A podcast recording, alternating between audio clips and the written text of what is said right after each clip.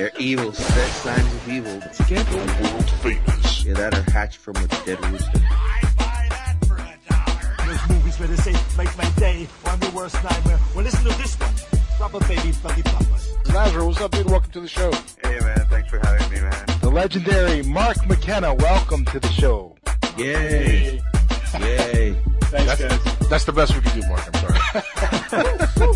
Round table show. Hey, if you could draw anything project be? I would love to draw She-Hulk. Right here on PSN Radio.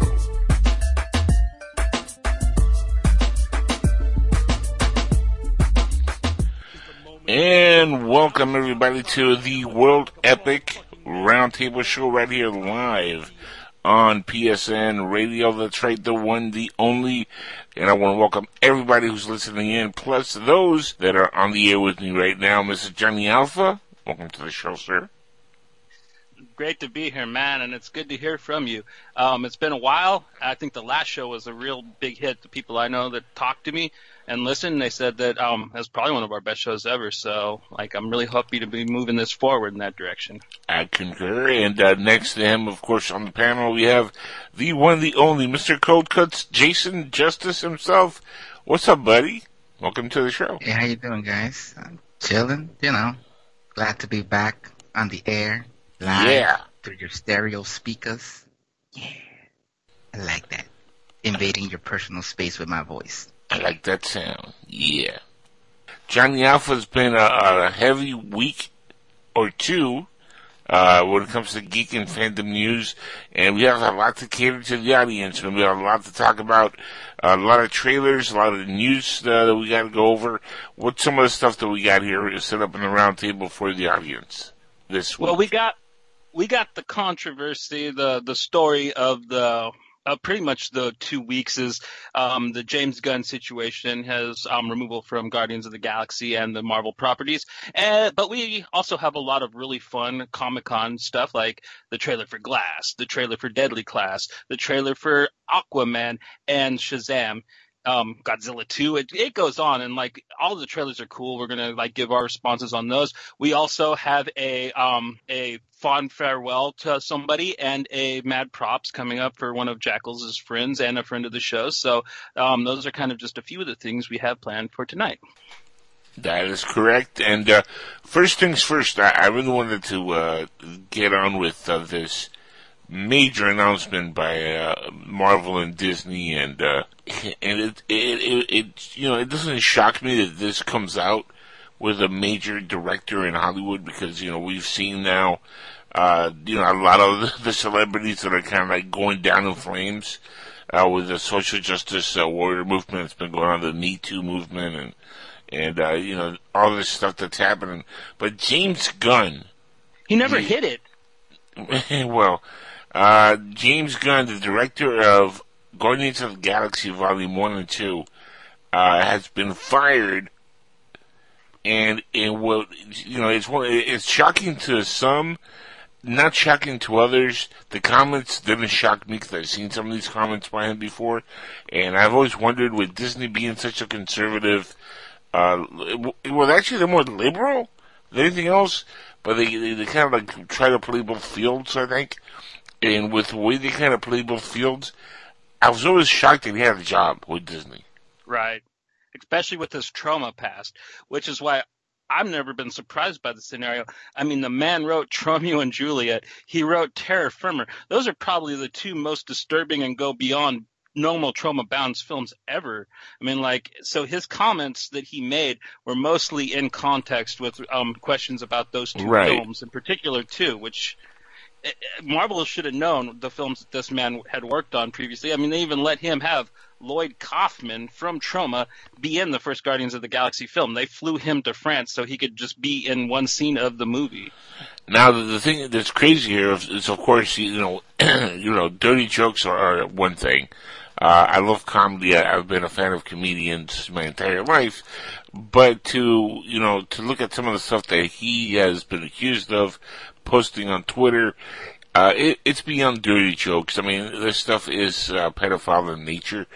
Um, I do agree with, uh, there should be some kind of, of investigation open up, uh, you know, to look into some of this stuff. It's just, it's not typical normal behavior to make these many tweets about having sex with little boys, doing things with little boys or little kids. It's just, and it supposedly he erased 10,000 tweets. I mean, this is uh, getting into like Hillary Clinton territory. So unless the Russians hacked his uh, Twitter, so I don't, I don't think it's a bad idea to look into uh, what he had posted, to look into him as a person. Um, but here's the thing: this is an accusation. He has not been proven guilty of molesting anybody. He has not been uh, caught touching anybody or any little kids. Uh, nobody's come forward saying that he's molested them. Uh, this man is losing his livelihood. His, he lost a, a major job, and it was over tweets. Now, the funny thing, yeah. now, you know, I- not to cut you off, I'm gonna let you say what you know, you know what you have to say about this in a second, Johnny. But to me, it's getting a little bit absurd that people are losing their jobs over tweets. But with that said, this is just not just tweets. This is pedophilia, so I kind of understand it in that sense. But you know, where do we draw the line? And to me, I think this is the line, and I'm with it. What do you guys think, Johnny? You you think that he should have been fired?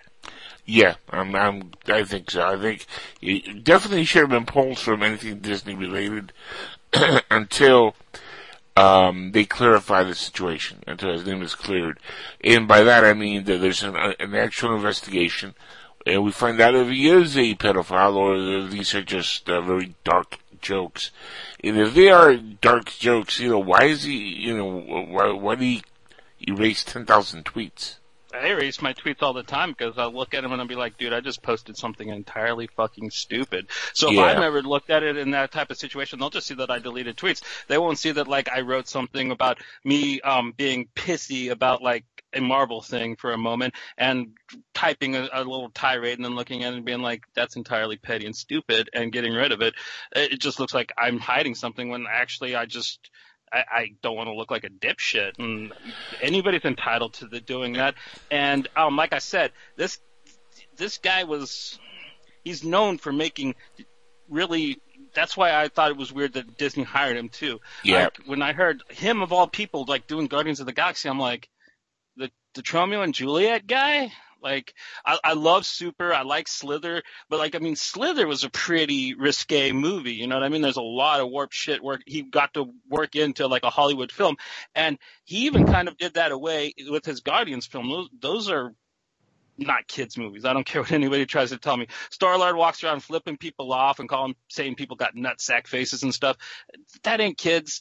But I I, I I understand that like what he said is wrong or whatever to the um to some people. But as a person that like listens to like death metal and black metal and some of the shit that um my bands sing about and talk about and even post about when they're in character makes what James Gunn said kind of just look like the jokes they were. So I, I personally am not offended by this and this whole think of the kids thing. I, I'm not a kid. I don't have kids, so I really can care less about thinking for them. I I love Guardians of the Galaxy. I like James Gunn as a person. I think he's a wonderful person. I think he said some things that pissed off one side of a political argument and they went on a witch hunt to find anything they could to discredit him and they ended up finding something pretty good but the guy that unleashed it also has tweets of his own about how date rape is not a real thing Uh-huh. No, no, continue. I'm sorry. I was just giving you an but uh-huh. but, it, but it's true these, these things have all been dug up that like he, Yep. it's not like he's been pointed out by a bastion of morality himself Well, that goes with that goes with the old saying that you, when you point a finger at somebody, make sure you lo- you don't look at those three fingers pointing right back at you, because that's what, typically what happens. A lot of these guys uh, that are being aired out now are uh, being aired out by people that are a- as guilty as sin themselves of doing similar stuff. Uh, so you know that doesn't shock me either that somebody else who may have been pointing this stuff out. Look, again, I wasn't shocked by uh, the fact that, that they found these tweets. I've seen some of this stuff, you know, from uh, James Gunn. Uh, so I know his sense of humor is kind of dark and weird and, and whatnot.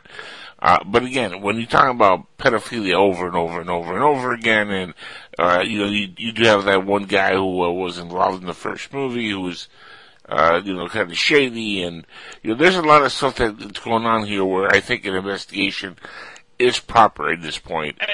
Um, Jackal, have you ever have you ever heard of the band Misfits? They're very popular. Oh, yeah, yeah, of Teen- course, Teenagers yes. love them. Yeah, yeah, I um, know, I A man named. Glenn Danzig. Yeah. He, he wrote the songs that sang for him. There's uh, about four, five, six different songs of theirs where they talk about like inseminating little girls in the middle of wet dreams.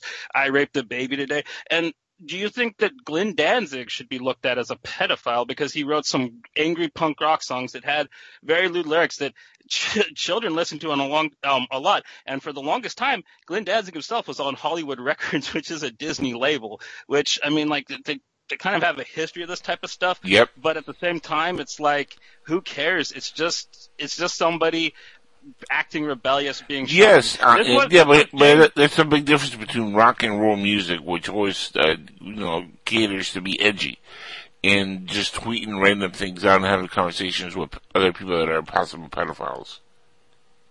Two different things. That's true. I, Two different I things. don't. That's true. so, true, but- I mean, You go ahead and jump in here, but, Jason. by the, by the way, Man, by the, by, the, by the way, by the way, Jeffrey Dahmer was considered to be a hell of a nice guy. Go ahead, uh, Jason No. Justice. Yeah, Look. friend. This is what happens, man. When the climate changes and somebody gets mad about something, they'll the, everything changes. Like it doesn't matter what your sensibilities were before. When it changes, that's it. They just made the change, and that's what it is now, and that doesn't fly. Like shit that I used to get away with in 1995, I can't do now. If if some of the stuff that Yep. we said as kids got out from back Yeah. in the day, we, we would have so been dead. kicked out of everywhere. We would have been, I mean, but this is the thing. You also got to understand if the climate change, shut your damn mouth. If the climate change, don't be a jackass because they're going to get you. I mean, the Me Too Yep. movement, yeah, the Me Too movement is a real movement. Like, people are really pissed about shit people are saying and people are doing. And with right. And with all right. It's like back in the day, taking somebody's identity wasn't illegal. Till it was a problem. Till someone just pretended to be whoever the hell they want. They go, wait a second. We need to change this. And the crooks were like, wait, man, we used to do this all the time. Why, why can't we do this now? Because now people don't like it. And that's just what it is. And it's unfortunate for him. And if he erased that many tweets, um, that's a problem. Well, it's an allegation too. It's not Yeah. a proven fact. But it, it, it, and here's, but here's, I'm gonna play devil's advocate for a second, and while I agree with uh, everything you just said there, uh, Jason, um, I'm gonna play devil's advocate in one single form here. Um, doesn't this kind of neglect the freedom of speech? Well, and the fact that um, Jason's whole point was the climate change. James Gunn made these tweets like a decade ago. Like they're That's from another- a that's long, another thing, yeah. They're like a long ass time in Twitter. Like back when South Park was making jokes Mhm. like that. You know what I mean? Like Yeah. so. Um, I, I, like they're they're uncovering something that he did when he was being an edge lord, hot topic kid. Right. Basically. So there's that. You know, so I mean, there's a lot we got to look into before we can just throw the book at them and and uh, you know and and convict them basically, which is what's happened here. Well, yeah. Well, we convict we convict everybody as soon as they smell this guilty. Now it changed from innocent until proven guilty, and Right. it's changed to guilty until proven innocent. So we will blame you for something, and then we'll research and see if we were wrong. And if we were wrong, you think anybody goes, "Oh, sorry, we were wrong." No, it just disappears from the news, and everybody goes about the damn life. But if they were right, you you, you got to be afraid of anything and everything that you say because like Henry Cavill can't talk to a girl without being a rapist. You know what I mean? Like we got all these situations going on, so um, it's kind of weird that like people. Would Yeah, but see, I've seen I've seen some pictures of Henry Cavill where I don't think he wants to talk to women like that. No, I don't know, man. I saw that new Mission Impossible trailer. That guy's got powers I never knew of because, like, he can like flex his muscles and his beard will grow and then go um shrink again. It's amazing. Like, if you watch that It's trailer, that. Yeah. It's Well, fantastic. he he is an actor. I think that's and stretching. his with- beard, his beard is an actor too.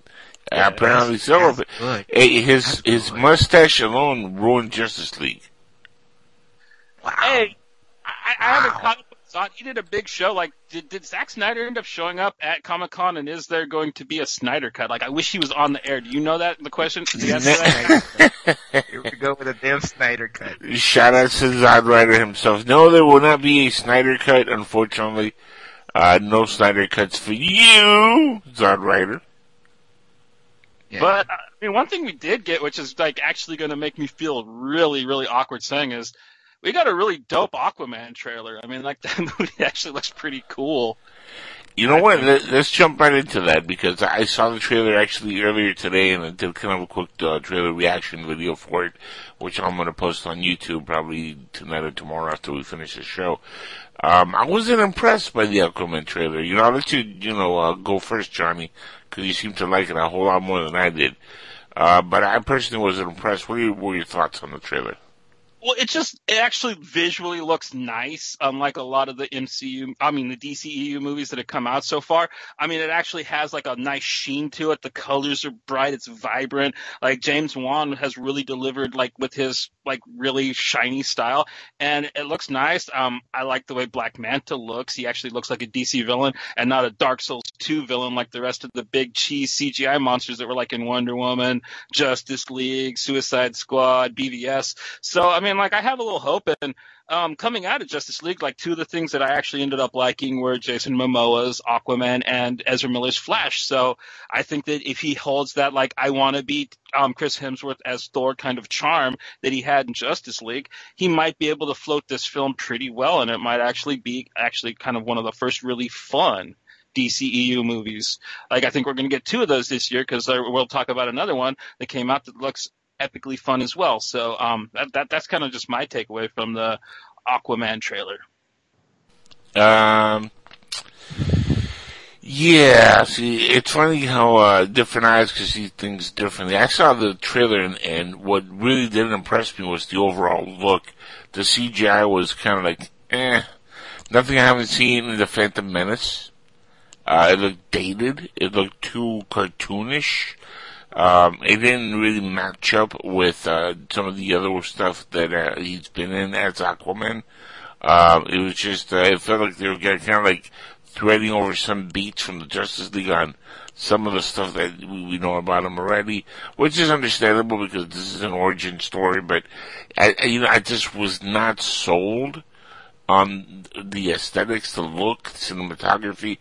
Eh, You know, the thing is, with so much, you know, that, that we have now out, so many movies that, that are released a year, and we see so many movies that are CGI heavy, it's harder and harder to impress me. And there was really literally nothing that I saw in this trailer that really blew me away. And on top of that, the worst part about it is some of the shots actually looked like made for TV, like very amateur looking, like shots. The you know the location of the shots, the way they're set up, the actual cuts themselves. Uh, I I just I was not impressed. I've never backed um, you know Momoa as Aquaman.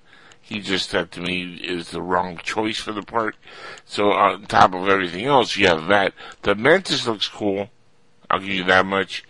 But that, that was like the only takeaway that I got from the trailer that kind of like stood out and eh, semi got me interested. Uh, but other than that, I mean, I was I was very disappointed uh, with that one trailer. Uh, you know, uh, Mister Justice here. What do you think?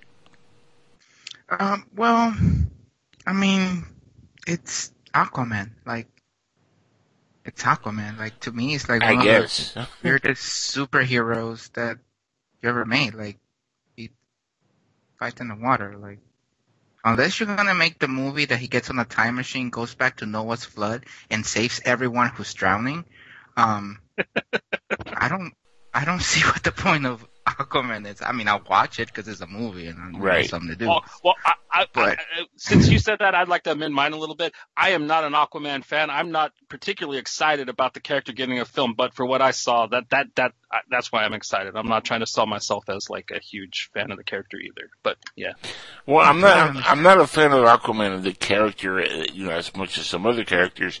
I don't hate the character. Um, I think he he's fine. You know where he fits in with Justice League and you know the rest of the DCEU. The character's never been one of my favorite characters, but I do respect you know his powers. You know, they talk. he's fish. pretty lame. You gotta admit. But he's but compared lame. to some other characters, yeah, he's a little bit lame. Which I think that's why they went a little edgy with Jason Momoa because he's an edgy looking guy. Mind you, he looks like Lobo, which are you know Casimir's Lobo. that would uh, be a great movie. Yeah, but they they fucked that up. But you know, yeah, you know he's an edgy guy, but he just does not fit this particular role. And I would not have gone this route with uh, with him. Now here's the here's the thing.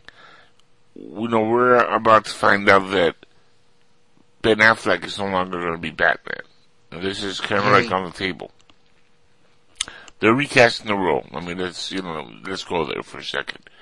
Um, if that's going to happen, especially since you know it's been confirmed now that uh, Joaquin Phoenix is playing the Joker in a standalone Joker film. That's all but confirmed at this point.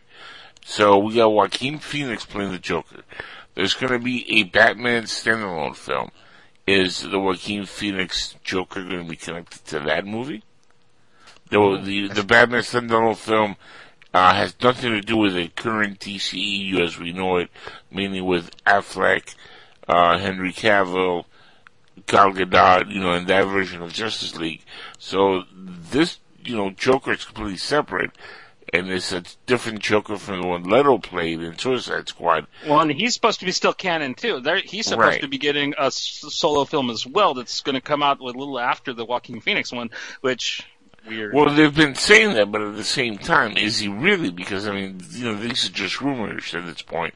They haven't really, like, I think, gone, you know, full. well, it's know, still in stages of production. You know what I mean? It's still on, on Right. the slate. which means it might happen depending on what this movie does. I think that's really what that means. Because look, you know, we had so what um, Suicide Squad. How many years ago now? A couple years ago, right? I think it's two now, which is Right. ridiculous because DC should be putting movies out way faster. Right, and not only that, Suicide Squad made decent money. Didn't break the bank, but it, for what it was, it, it it was you know a little bit big, bigger of a hit than Justice League, and it it did pretty decent at the box office. So it should have at least gone a sequel by now. It hasn't. Jared Leto um, was upset over that movie because they cut a lot of his character out of the movie, and he's done nothing with the Joker since. So is he really still inherited up playing the part? I mean, is he really, Well, I does mean, he really they- have his movie?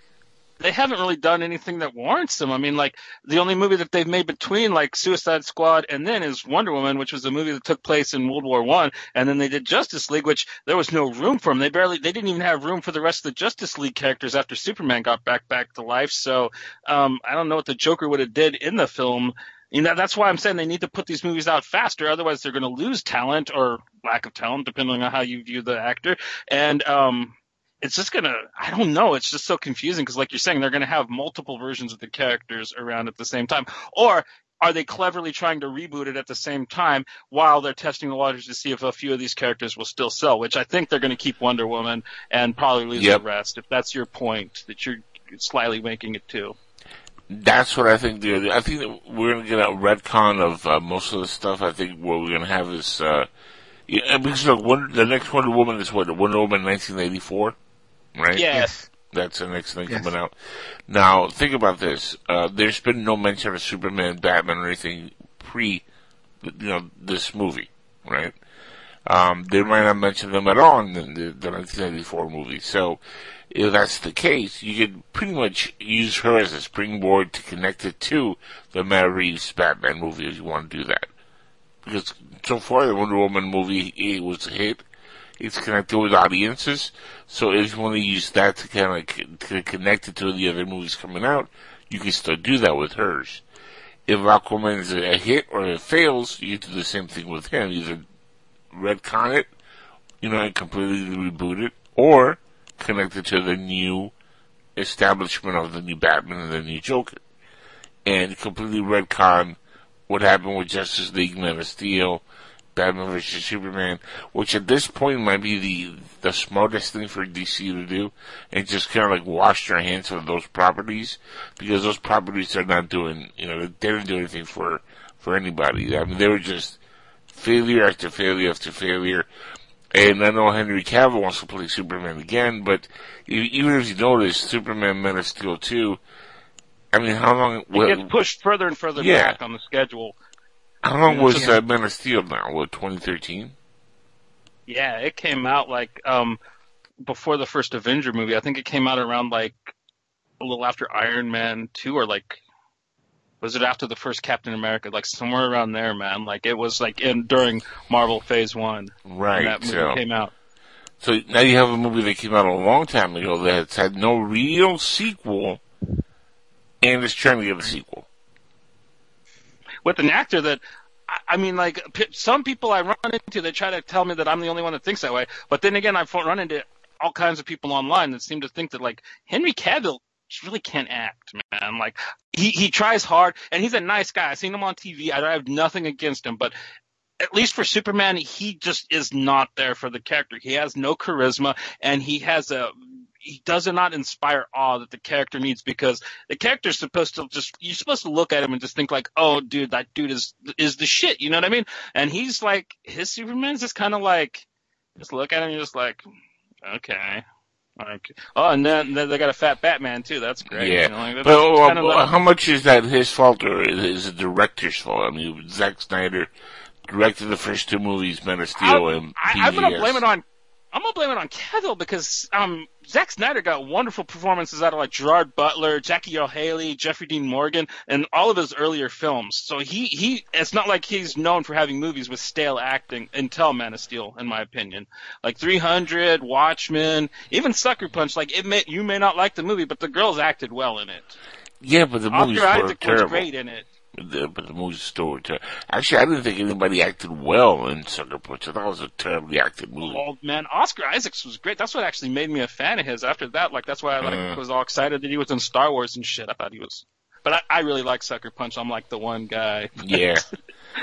I mean, I like the way the girls looked in the movie. That's a, Oh yeah, no, it's it. I don't understand like why it's so hated just on that factor. I mean, like, did you watch the movie? Like, it's like the same people that hate Resident Evil. It's like, okay, just turn in Yeah. your dude card now. Why while you're Yeah. at it?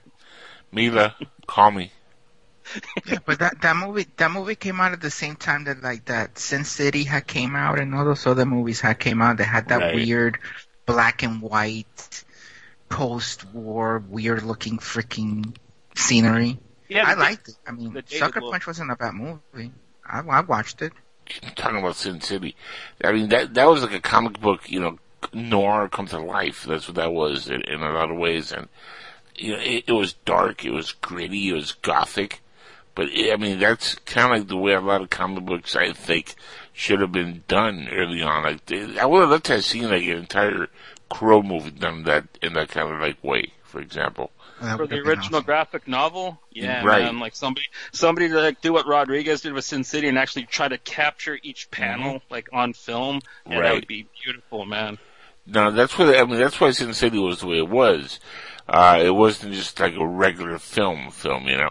And I'll, I'll say this much: like for all the shit that I give Zack Snyder over the years, he did attempt something which I thought was impossible, and he almost nailed it, and that's Watchmen. Oh, Watchmen's really good, man. I mean, Um, Watchmen. but you don't, e- you don't I'm even like the 50-50. graphic novel, though, Jackal. You don't. Even, you're not like really a fan of even the Uh, comics. no, no, so- I'm not. I'm not a fan of Watchmen, the comics or the graphic novel. I'm not a fanatic of it, but I can appreciate what it is, and I know how difficult that translates over to film. And he almost nailed the translation over to a film.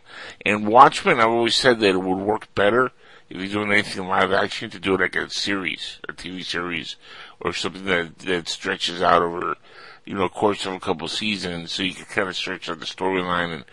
No, not really. Because the, Yeah. thing about the thing about it is it was a nice, succinct graphic novel. It was 12 issues. It told a hard hitting story. It wasn't something like that's what I, I, I, because they're doing that on HBO. They're going to make it into the next Game of Thrones. It's going to be Game of Watchmen and they're going to drag it out seven seasons. And that doesn't interest me. Like I actually was really. See, again, was different minds think think think differently because that actually interests me like crazy because I it at least allows the characters to get fleshed out and you understand them a little bit better. The thing is, when you have that many characters in one film. It, it, it, especially when, especially when you have a two hour, you know, limit two and a half hours to tell a story, it kind of like it doesn't allow you to really flesh out the characters and it becomes watered down and I think that for me personally is what really hurt the first uh, Watchmen movie. You really couldn't understand the motivation of all the characters and uh, while the comedian was, you know, who he was, it, they didn't spend enough time, I think, really properly fleshing out some of the other main And characters. it's explained actually with the comedian and Rorschach, like those characters in specific, they actually um, gave you all, all the exact same no, um, knowledge of them that they gave you in the comic book, which is one of the heralded as one, like one of the greatest pieces of literature of our age. So um, I don't see like how flushing out more than what's already was there and what's already loved is going to do. I mean, like yeah, they cut um, some of the Silk Spectre's more interesting moments, um, some of Manhattan's, but um, for the most part, like Zack Snyder did a really decent job, and especially if you watch the director's cut instead of the theatrical cut, like it's a really good cut. And he's even got a longer one that has the comic book involved in it too, which is it, it's really neat, but it's really hard to watch in one sitting. So I always tell people to watch the director's cut, but um, he actually adapted the graphic novel pretty well, and I and he did change the end, which kind of pissed off a lot of fanboys. But I I thought the end that he chose worked better as a film than the one that was in the graphic novel. Because the one in the graphic novel, I think would have came out looking hokey as hell if they tried to do it um on film, personally. But I, I don't I don't understand like. Like Sin City, why didn't they need to flush Marv out more? You, you were able to get him like, with him just telling a couple stories about how he got tied to a tree and stuff like that, and why he was so murderous. And see, like why Watchmen needed like that extra, you know, like seasons of stuff to to tell its story. And Well, uh, Justice, you have anything to, to drop into, uh, into this part of the uh, conversation? Um, I like anything, all those anything you want to movies. add? Anything you want to add? I liked all those movies. They all look pretty, and they were we- weirdly shot. And I like stuff that's weirdly shot, like Scanner Darkly. I like stuff that's like unorthodoxly shot. Like it's just you like the I don't care if it avant-garde. Yep. Yeah, it just looks cool. Like whatever. The story sucks, but it looks cool. That's fine. It's like graffiti. You don't have to know what it says. You just have to know it looks cool. That's it. You don't have Yeah, to know what the true. word says. Does it look cool? Yes, I love it. That's Like it. black black metal logos Uh-huh. too, man. What does that say? I don't know, but that shit's badass right there. Incantation? That doesn't look like that. You know. Well, then you uh, will definitely love some of today's hip hop music because you can't understand what the hell they're saying, but yet it sounds kind of cool. If you're on Molly's. Yeah. Or My on brother's perp. an aspiring rapper, so I, I gotta listen to all that junk that comes out, and it all sucks. Oh, Oh, I got all kinds of buddies online that got SoundCloud accounts, and like, yeah, I, some of it's pretty neat. You know what I mean? Like the, the the beats that they make, at least. You know what I mean? Like, Oh yeah, yeah, yeah. Some stuff is cool. You know you're a great rapper when people tell you, hey, I love your beats. Yeah, exactly, exactly. Yo, that beat on that song. Yo, what about film, the I man. said? beat is hot, son. Let me tell you. Uh, what about That my beat- rapping? That beat was tremendous. But that my beat rapping? is fire. Yeah. But the rest, the rest Can I say more about your said? beats? What about what I said? Uh, were you saying something? yeah, Because I was listening to the beat. yeah, Yeah. I mean, I, I heard some some verbal stuff in there. I swear, but the the beat was fire. Guys, with that, we're gonna go on a we're gonna go on a quick commercial break. Uh, when we come back in a few minutes, uh, we'll, hopefully we'll have uh, maybe some of the Skype issues taken care of. Maybe we'll have Zod Ryder join us. We have a top ten list tonight, and Johnny Alpha, uh, you ready for your uh, top ten tonight? oh hell yeah, man! I got my list done, son. Jason Justice, you ready for your top ten list hell tonight? yeah. All It's in, my, it's in my show book of stuff to read. Yes, sir. I got my list ready. Tonight's top 10 list is, of course, our top 10 movies that we're most hyped about for 2019. And, uh, you know, 2019 is still a few months away, but there's a lot of stuff coming out next year, which is going to be really, really neat. So we're going to go over some of that stuff. Uh, before we go on the commercial break, though, I wanted to give a shout out and our condolences to the uh, entire Collider family and uh, to Jon Schnepp's uh, widow and uh, Jon Schnepp, who just passed away uh, a couple of days ago, and just terrible, terrible news. Uh, Really, um, in, in geek culture and fandom and you know, the stuff we love uh, and we cover all the time. He was a big name. If you haven't heard of Jon Schnepp, uh, you haven't really uh, paid attention. He's the uh, director of the uh, documentary Su- Superman Lives. What happened? That documentary came out a couple years ago. It was about the uh, the aborted Superman project that had Nicolas Cage at one point playing Superman to Tim Burton's directing. I mean, just think about that for a second. Nicolas I'd Cage watch it. as I'd watch the hell out of that film. I was gonna watch that so much. I was gonna watch it till my eyes broke. I mean, just gonna watch the crap out of it. Hell Definitely yeah. one of those movies that, like, looking back now, you look at it and you're like, damn, I kind of wish they, would- they would have made that. Like, just to be able to, to see what that would have been like. Even though at the time I'm like, uh, I hope they don't make that. Like, what? I remember hearing that back in the day when I first heard Nick Cage playing Superman. I was like, shoot me? Somebody shoot Well, me now? I don't think you really said that because at that time, like when that was coming out, that was like back when he was still winning Oscars, and people, it wasn't uncool to say that you liked Nicolas Cage still. That was it was like before. No, no, no, um, no. I, was never, I, and all that. I've never been a Nick Cage fan. N- What? Never, Like not even like Wild at Heart, Nope. Vampire's Kiss, Nope. none of Nope. that, dude. Nope. What the hell? Face Off, I have hated Face Off my entire life. The only movie of his that I liked back in the day was Con Air. Oh, That's. Con Air is great. That's Why it. didn't you put the bunny back in the box? That was Yeah, it, man. Like Other Steve than that- Buscemi was the shit in that movie. right? We had Dave Chappelle in that. I mean, how can you not like that movie? You know? That you didn't like The great. Rock? You didn't even like The Rock? I hated The Rock. What? I love that movie. Can you I hate The know. Rock? The Rock. I know I love that know. movie, man. I know. I take pleasure in gut you, boy. Me? Oh, I love Hated The Rock. How can you hate The Rock? That makes no sense. Man. Gentlemen, welcome to The Rock. This is fantastic. Okay, Doctor Who, but, uh, no. Hated The Rock. Guys, we'll, we'll be right back here on the round table. Put a team of professional consultants behind your home or business computer with Key Information Solutions, providing solutions to your internet and computing needs while keeping you on the cutting edge of technology. Preventative maintenance and networking support, hardware and custom built computers. Let Key Information Solutions be your personal tech staff for your home or office with affordable hourly, monthly, or annual rates to fit anyone's budget. Call Key Information Solutions now. 954-973-3374. That's 954-973-3374. Or visit keyinformation.com. up in the sky. It's a bird. It's a plane. No, it's SupermanHomepage.com, the number one Superman fan site in the world. SupermanHomepage.com, covering the world of Superman from the 1930s to today. News, reviews, rumors, and reports. SupermanHomepage.com for all your Superman comics, TV shows, movies, cartoons, radio shows, and more. Everything you ever wanted to know about the Man of Steel and more. SupermanHomepage.com. Elizabeth Taylor, movie legend. We lost her too soon. Gone, but not forgotten. Now, you can own an authentic piece of movie history. Elizabeth Taylor's Ashes. In a small commemorative urn. Remember, remember. I want you to forget me, please.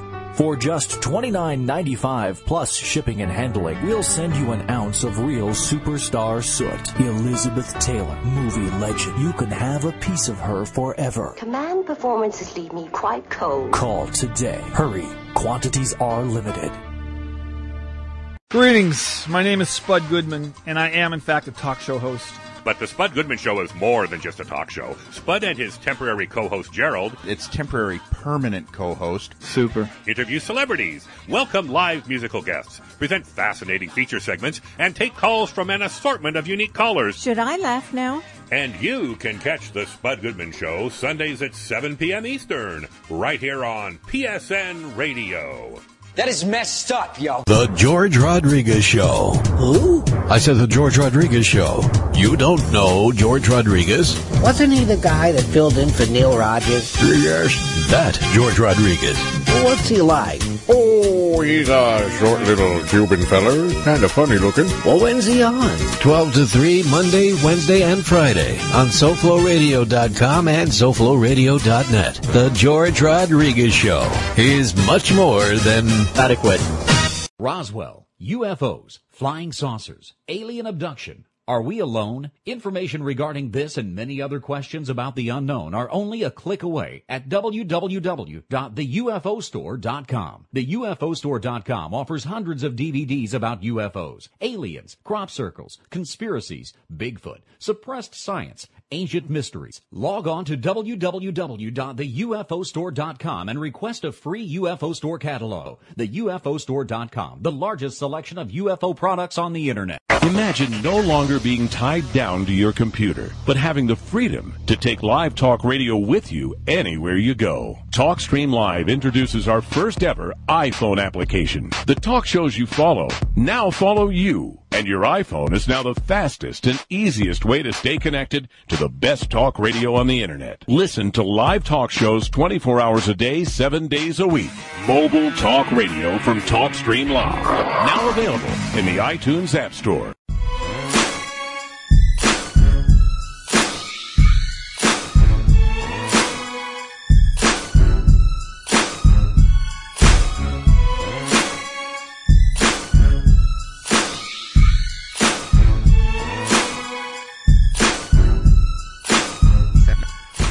All right, everybody, welcome back to the Epic Roundtable Show. Once again, live on PSN Radio.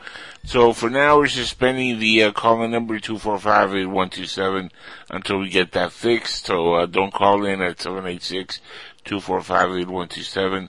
Uh, welcome back, guys. If you guys want to check out the podcast later, please do so. You can do that easily at theroundtableshow.com. All the live episodes that we've ever done are over at theroundtableshow.com. Download for free, because that's how we roll. And, uh, hopefully soon, we'll start building some revenue on, uh, some of the platforms, and uh, we'll start getting paid for some of this crap. But of course, we've gotta be more consistent, because this has been, what, our, what second, third show this year? Something like Yeah, that. I think Yeah. third Yeah. show this year. Yeah, third show. Yeah, something like that. And uh, another shout out I wanted to give out to uh, a good friend of ours, Steve Younis, and uh, for a positive uh, thing for and for once, Steve Younis of SupermanHomepage.com celebrates his 24th anniversary today with his wife. And uh, I want to, you know, uh, say how special it is. That's, you know, we spent 20 years with anybody. That's Yeah, special. That's incredible.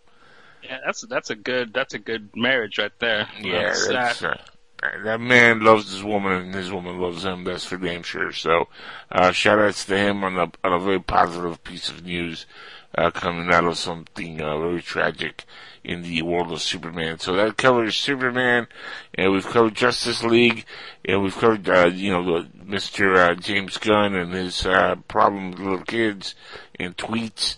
And, uh, Twitter is, uh, uh, is a damn weird tool, man. A lot of folks use it to get their message across. They- They've, uh, you know, been, uh, now really, uh, targeting Twitter in, in, a, in a way that it's kind of hilarious on both ends because it seems like everybody's getting accused of things. Everybody's getting, it's getting in trouble, uh, just on their tweets. And, uh, it's Well, it's think- incredible. Hold on, it's incredible how some of these guys and James Gunn is is guilty of this, but a lot of these folks, for several several months, uh, maybe for a couple of years now, have been attacking President Trump on Twitter. I'm not, now I'm not saying this is why this is happening, but there's a pattern here of a lot of these folks that are getting caught in Hollywood seem to be people that were at one point or another attacking the president. And looky, looky, all dirty, dirty. And this is James Smith, another one. Every time uh, Trump would, uh, would dump a tweet about something stupid, he, you know, recently was coming out, you know, acting like, oh, ask JW about it. And now looky, looky, now look who's in trouble. So, not to get political, but I Well, just find for, that funny. for me, I, I'm new to Twitter, and I, I just started following a bunch of people that I really liked and I thought I respected and I thought were like really smart people. But when I get on there, they're they're kind of not. Like Twitter is just like a place where people go and just it's like a dark hole. They just yell all the shit they're mad about into. And um, I think when you got a thing like that, uh, you're just looking for. It, it's just an easy place to try to find something that somebody said stupidly in a fit of uh, anger, you know, because um, I've done it a few times, and then I'm going to delete my tweets because, like, I didn't want to be another one of them guys. And I mean, like, I, I've actually unfollowed a lot of my favorite comic book guys on there because it's the only way I could have probably stayed fans with them because the shit that they would tweet out, it was just, oh, shut the hell up. So, um, I don't know if you had a point about like some kind of morality tale happening because these people said bad, bad things about the president. Um, I think it's more of just the climate that Twitter is that it's really easy to like put something out there like like that from yourself that could be taken out of context or whatever the hell because you said it when you were angry about something else or whatever. I mean, like it, it's a it's a nasty little site that I'm I'm only on just so I could talk to you guys, really, to tell you the truth, because it it just it, it frustrates me. I can't go on there Yeah. and like leave happy. You know what I mean? It just it destroys my entire day when I go on there and read some of the shit that people are posting. Because it's just like awful news, awful news. Oh, this guy has something awful to say. Oh, Yep. you know, it's just oh, it's it's it's a terrible sight. And I feel the president will be more loved if he just stayed off Twitter. Cause, damn it. Uh, Jason, you have anything to add to, uh, to this, uh, Twitter thing before we move on? No? okay, fair enough. no. Alright. Um, oh, look at Zod Ryder now wants to join the conversation. Let's see if we can add him. Hold on. Hey, Zod Ryder, you, you just derailed the rest of the show. Oh my god, I'm so sorry. Um, hang up, and I'm going to bring you in because I, Alright. I, for whatever reason, Skype is not allowing me to bring anybody in. So Oh, that again. Oh, yeah, great. so All right. I'll call you.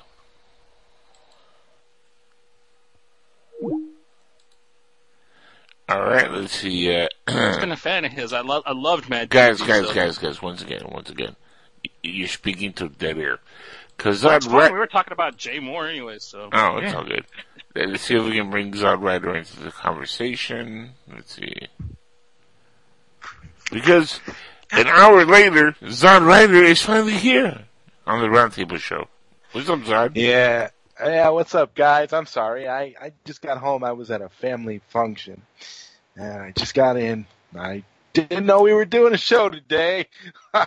wow. Okay. Well, it, it is scheduled on every Sunday. We just, It you know, scheduled, but we don't always do it. And so I, you know, but it'd be nice I, if uh, you checked in with us, you know, once in a while. Just saying. it's like Yeah. church every Sunday, bro. yeah, Yeah. bro. Yeah, Exactly. bro. okay. Yeah, you learned your lesson, bro. Church, bro. you, you, and then he comes in late as hell, derailing the show. Like we were talking about Malcolm X and the social justice warriors and how they're destroying America and fandom and geekdom alike. And we're getting deep into conversation. Here you go, destroying the rhythm. Yeah, But the you like rhythm is- Mandela effect. Yeah, the rhythm is going to get you though. So uh, how you been? How's it going? I've been, o- I've been okay. I, you know, I didn't mean to de- derail the show. I didn't even, uh, Oh, I was bitching about Twitter right before you called in. We We're about to I Yeah. switch wasn't even sure. I wasn't even sure if I was going to call in because I realized how late I was. I saw you guys were doing it, so I just figured I would try. I didn't know you were still having that Skype problem. Well, yeah, I'll, I'll give you this much. I'll give you a pass because we had a call 405 earlier who couldn't get on the air either, and uh, Skype updated again recently, and uh, now it's not allowing me to take any calls in when I have a call going, which I have no idea why that is because I used to be able to do that all the time. So, thanks that's the whole point. Yeah. that's the whole point of being able to do it. If you can't take calls, I mean, that's yeah, that's gonna hurt a lot. That's gonna hurt us with a lot of our shows moving forward if No kidding. get, re- get repaired. Uh, yep. And it's funny because you called Skype to Skype and it still wouldn't allow me without hanging up, which makes no sense because I have paid everything on Skype. Everything's unlimited, unlimited, unlimited. Everything's paid for. So what the hell, Skype? The worst part about Skype is you can't get somebody on the line ever. Like there's no customer service. There's nothing.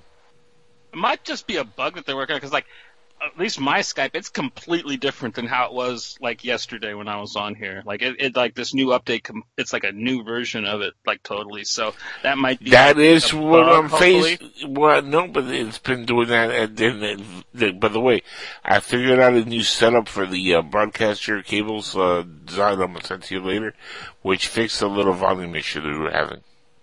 oh, okay, great. Yeah, Yeah. because I was still having that last week.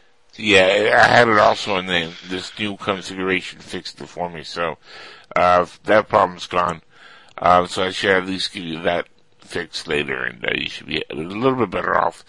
Uh, no, we've been talking about the whole James Gunn situation. You know what's happening with uh, DC and Marvel, and uh, we we talked about the uh, the trailer for Aquaman and the trailer. Uh, know, we I'll give our thoughts on. We're gonna get to other trailers in a minute here, but you want to kind of like give us uh, your five cents on the Aquaman trailer that came out. Oh, on the Aquaman trailer. Oh, you know, I I liked it, it but it looked very very uh Disney-ish to me. I, I see. I don't. You know, I'm not really sure how to how to how to gauge it because as far as I'm concerned, it just looks like uh DC is going for the is going for the Marvel audience moving forward with these movies. So I, I mean, I don't, when I look at it, I don't see anything in it that seems really, really appealing. I feel like the DC universe has an identity crisis going on right now. They, uh, I mean, they got, they're doing, uh, TV shows where they got Robin being all dark and gritty saying F Batman, and then they have, and then they do this Aquaman movie that looks like it could have been made by Marvel. So I, I don't know. I'm confused. I It's just- weird. Now, it uh, is strange. I, it is. Now Shazam, I like Shazam. I'm looking forward to. We haven't got to It's Shazam not yet, to but be- we haven't got We're- to we're not there yet. Yeah, we're not there yet. Oh. We're gonna get there in a minute, but I do want to get your two cents also on the whole James Gunn situation. You know, I haven't actually thought about it I, at all. Uh, I think that anybody that is is sick and twisted enough to post those kinds of things, or stupid enough, let's say, put it that way, to post those kinds of things publicly on Twitter, deserves what they get at that point. You got to kind of temper yourself. And, you know, be responsible with your tweets. Our Yeah. president of the United States uses Twitter to make policy. So Twitter is a very, very serious tool nowadays. You have to be very careful what you say on there. I would say that Twitter is more dangerous than say like posting something on Facebook. You just got to be careful in general what you post on social media. I understand, you know, that James Gunn did this, you know, umpteen years ago or whatever before he was even hired to do the first Guardians of the Galaxy film. But the fact of the matter is that kind of stuff can come back to haunt you, especially now Yeah. in a time that we're the time that we're living in where everybody seems to be getting caught up in anything and all it takes is for somebody to accuse you of something and your life is ruined. Done. So I so I th- so I think ultimately that you know he he really yeah he really didn't have a prayer.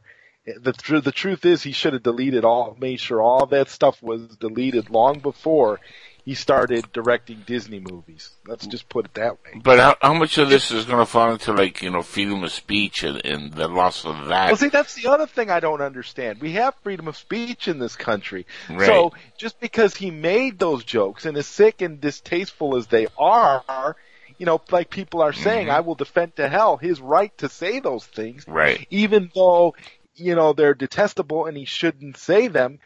You know, if he's just, if it's, if he's just telling jokes and he's just thinking that he's funny and he's trying to do it for shock value, which a lot of people do, that is, that is true. That is a thing. That is something people do. Well, you know, that's the thing. That it all goes back to like you said about the First Amendment. Where the hell is the First Amendment? Right. Yeah, Can't hurt- but, but And I heard you say something, and I heard you say something that was interesting uh, before I came on the show. You said something about how uh, it's not to get political, but it seems like a lot of these people that are getting nailed by stuff that they post on Twitter and stuff are people that started off uh, being negative towards the president. I gotta agree with you too. It seems Mhm. like there's a there's an influx of you you attack the president in some way, you're going to have a lot of people on that side of the spectrum going after you, looking for dirt on you Yep. to try and bring you down. And that's something that that's something that, and that's another thing people have to be careful about too, especially in the current climate that we're living in. I mean, it just. Yeah, I, I'm I'm confused though about the whole freedom of speech thing. I, I never thought that that would be an issue, but maybe it doesn't work the same way with Twitter and all those No, other no, things. no. Look, look, man. Look. America is defined freedom of speech as long as we like what you're saying. Yes. Yep. Understand I this. That agree you. freedom of speech as Yep. long as we like what you are saying. If we don't like what you're saying, then it's not free. You can't say nothing. And the other thing that I'm going to say real quick, I don't like to get into politics, but I'm just going to put this in right here, real quick. Um, every single president has been talked about in this Mhm. country. That's for sure. Every yeah, single one. Okay, I- and now, if it's true, even in a little shred, that you say something bad about the president, they're gonna come get you, that means that our highest office is insecure. No one, no one, no other president would have ever done or ever been said anything like that of unless they were a damn dictator. That's all I'm saying. Don't get your panties in a bunch. He's the one leading. Let him do what he's gonna do. That's fine. But if you're going to take time to talk bad or to do something about something that said that about someone who says something bad about you, you are insecure about yourself. From what I heard, that it was it was a um, it was a couple of people, a couple of extreme right wing people that went after James Gunn. Yeah. It's actually it's actually documented that they were the ones that went and actually found all of these tweets that he had made in the past. And, and But like, those people, no, but the, pictures of all the, the yeah, but the people that, that worked for the Disney Corporation found the Well, tweets. Disney is going to fire him anyway because Disney has a policy, you know, that you know they don't they have a no tolerance policy. That's why Right. that's why you have that's why you have uh, you had Roseanne get fired after the comments that she made. It's the same kind of thing. It works the same. It goes the same way for everybody. Disney doesn't tolerate that shit because they got which is funny because that the, they're, which is funny because there are two different spectrums of reality here. Roseanne loves Trump. James Gunn was hating on Trump.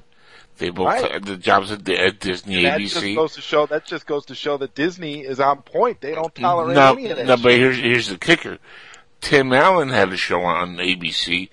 He said nothing controversial. He said nothing negative. His show was the number two rated show on all TV. They simply canned it because he was a fan of Donald Trump, and they literally pulled the show from the air when they took Hey, he's a show. non-funny hack. The only good thing he ever did was fucking Doesn't, it doesn't it doesn't matter. He had a number two rated show on all TV. His show was getting huge ratings for a couple of years now, and he's already he's a TV star from his old TV show. Yeah, and actually his new show wasn't that bad. I seen a few episodes; it was pretty funny, but it was a conservative show. Once he came on, he said, "I'm voting for Trump."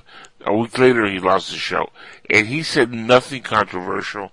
He did nothing to deserve it, and he was he's been literally blackballed from ABC and TV simply because he endorsed Donald Who Trump. picked, who picked him up? Didn't Fox pick up Last Man They're- Standing? Yeah, they're Somebody- talking yeah, about Last it. Man is coming up next They're, um, they're, next season. Yeah, they're talking about it, it yeah. No, That's why I was gonna I don't know. I don't know if that's official yet, though. I know they've been talking about it, but I don't No, know. no, no. it's- It's it's it's Yeah, it's, it's it's gonna be on. There's already commercials for it. He's already talking about it. It's it's already in the can. They just haven't put it out yet. Well, that's good because it it was a, a pretty decent show. So, with that said, now we can move on to the uh, big red and yellow Shazam, the trailer that hit the internet. And I think unanimously we all got our fanboy wet on with this one. Um, Ew, I'm from- pretty dry. So Uh, well- get me out of that pocket. Well, it, it was Slurpee wet because you know he drinks a Slurpee in the Ew. trailer.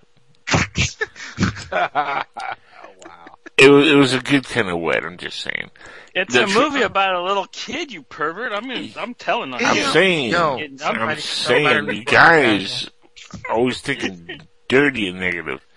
So, uh. Billy Batson was a little boy, and we're getting a wet on with this trailer.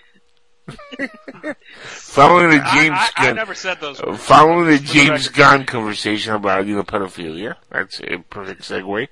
Uh, no, but look, in all in, in all jokes aside, the trailer looked awesome. I, I mean, I just saw it a couple times at the uh, trailer reaction, which I'm going to post on YouTube, and it looked really uh, in line with uh, the comics when they first announced some of this cast. I was like, eh, not sure. Uh, but now as I've seen the trailer, seeing the suit live in action moving, and uh, seeing you know Zach in the suit, uh, seeing Billy Batson, and seeing the entire universe where they're setting it up, it feels like Shazam. It feels like Captain Marvel. It feels like that comic, and of course, it's not to be confused with Captain Marvel comics in the Marvel universe. It's a different Captain Marvel, but this feels like Shazam.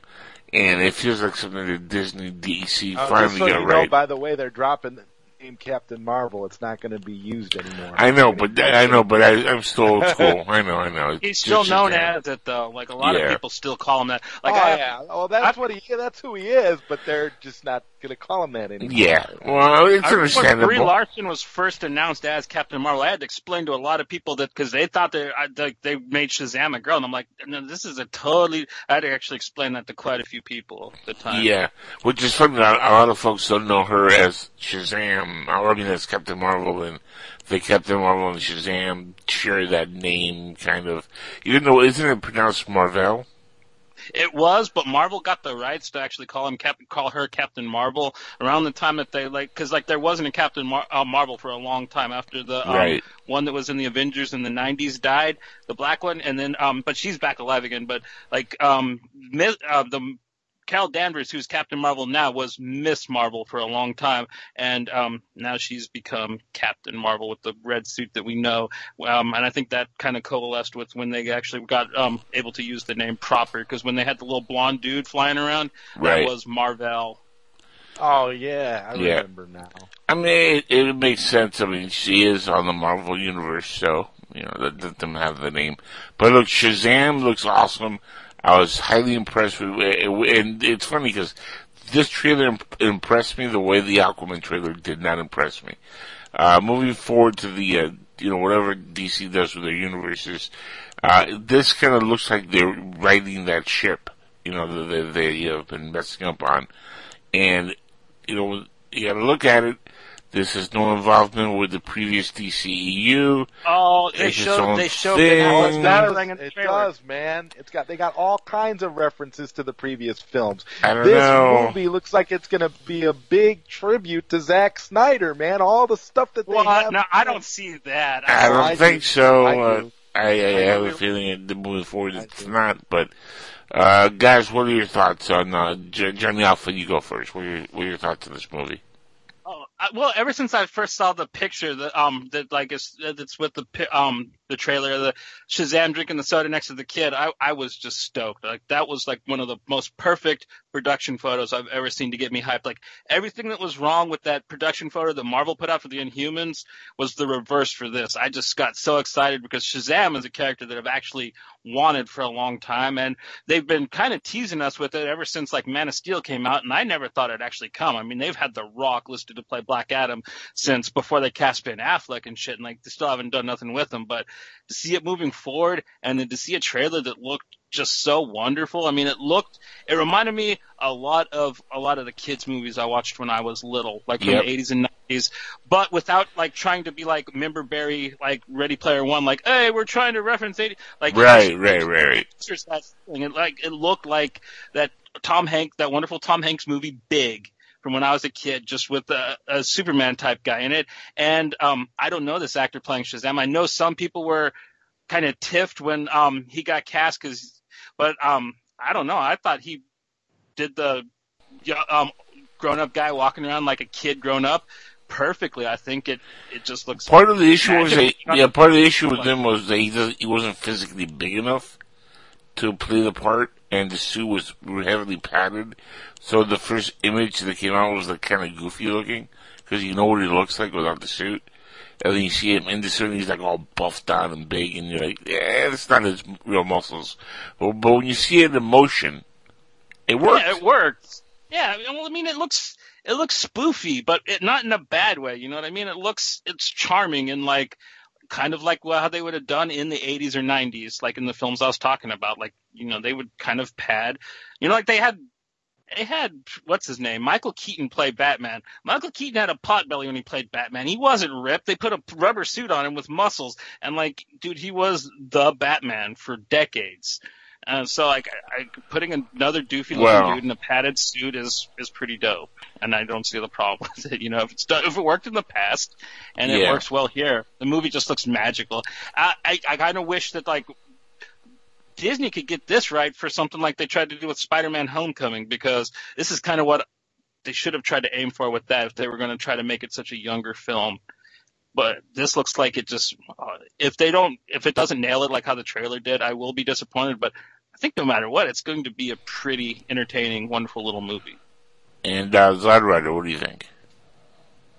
I I have to agree with everything Johnny said. I think it's going to be a a very entertaining and wonderful movie. I I love all the little all the little references and all the little back you know little things that they had in there. I like the like the batarang, the you know the kid wearing the Aquaman T-shirt and all the all the uh, you know newspaper articles and clippings, the Time magazine cover, you know, uh, referencing Man of Steel. Uh, they, I, I think that I think it's going to be great. I'm so excited about it. I don't know. Um, I'm definitely more hyped for it than I was the Aquaman trailer. I was underwhelmed by the Aquaman trailer, unfortunately, and I thought I actually thought it was going to be the opposite for me. I thought that the Yeah, yeah. Shazam, Shazam was going to underwhelm me, and Aquaman was going to blow me away because they keep saying that Aquaman's going to be Star Wars underwater. Uh, I, well, I don't know. I don't get that. I don't get that. You know, it, that it's funny you said because the, the first thing I, I looked at it when I saw the trailer, I was like, I saw the same kind of special effects in the Phantom Menace. okay, I, I can see that Star Wars. Yeah, yeah. I mean, see that. I see where you're going there, and I, like I said, I I don't understand. I I don't know what they're doing with with Aquaman. Like they want us to forget about Justice League and look ahead, but then they're doing a movie. They're doing this Aquaman movie, and this Aquaman movie looks very very similar in tone to Justice League, and it just looks really, really bright and just I, don't know. There were just some things about it that just didn't sit well with me, and I and I don't know. Maybe I was expecting a little too much, but I mean, I'm going to give it a chance. I'm going to go see it. I'm not going to, you know, talk crap about it just because I- I didn't really like the trailer that much. But Shazam just completely blew me away. I can't wait for Shazam. I think Yep. that's going to be. I think that's going to be wonderful. Now, uh, Jason Justice, I want to drop your two cents on Shazam. Oh, Shazam! Oh boy. Yeah, I'm gonna watch. I'm gonna watch the crap out of that movie. I like the way they did it. Like, I like. Look, man, I just like the freaking story. I, I like the way that the character is. I always Yep. have. I always, always thought it was a good character to have. Mhm. Like, it's one of those things where they, where, where they, what if, what if you were a kid and then you got given all these things? Like, I, I'll watch it, and they made it look interesting, which is one of my favorite things, is when they make something look interesting. Even if the movie sucks, they made it look interesting, so I'll go watch it. I'll go watch it, and it's probably gonna be fantastic. It Yeah. Probably, hopefully, it'll be better than I, I thought, but other than that, man, like, it's a great story. I want to see what they do with it, and it looks like they have enough, um, visuals to make it work. So yeah, that's I'll watch it There for sure. So we're all on board on Shazam.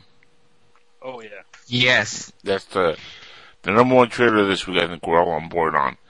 And uh, there is another trailer out there, Godzilla 2. Yes. Yeah. The trailer for that also came out. Yeah. Now, um, I'm gonna let Johnny get uh, get in on this first because I know he was. Uh, this is one that gave him the wet spot. Johnny, go ahead. Well, I, I, I, I've always been a big fan of Japan. Like before there was even the term weeaboo, I kind of was one, and like I loved Godzilla films growing up. And so far, like the American outings have not been so good. This one looks like it might actually kind of kind of really help that, like especially what was wrong with the Gareth Edwards first one. Um, it looks like there's actually going to be like a lot of monsters. It's actually going to live up to like the name King of Monsters, like the original Godzilla King of Monsters, which is like my second favorite Godzilla film. So, um, and it's got my homegirl Millie Bobby Brown in it, man. Like I, that little girl cracks me up. She's mad funny. She's mad talented, and I think it's going to be cool to watch her figure out a way to help Godzilla win. So, Yep. hell yeah, I'm down. And for those of you, who don't know who she is, she is from Stranger Things. Yeah, Eleven. Eleven from Yeah. Stranger Things. She'll steal your egos and call you a mouth breather. Papa. Yeah. There goes Hot Red. What are your thoughts on the Godzilla 2 trailer? I'm looking forward to it. It definitely looks better than the uh, 2014 Godzilla movie. Uh, They got uh, they got a lot to make up for with this Godzilla movie, for real. I mean, if they if they want to, because if it's not good, it's going to probably Be be, a while before we get another before we get another Godzilla movie. I Yeah. mean, they're really they're, it looks like they're really trying this time. So I, I give them credit. Hopefully, hopefully it'll be good. It was definitely a nice trailer. If It's not, one- we still got Shin Godzilla from last year, which was a which was magnificent film. I Yeah. mean, my God! And the way that was done, you would think that it, you would think that it wouldn't be so hard for Warner Brothers to come up with a Americanized version. with an Americanized, yeah, with a good Americanized version. I mean, yeah, I don't know. Shin Godzilla really, really raised the bar, though. I mean, in the way it was done, it was just brilliant. All, all from a boardroom.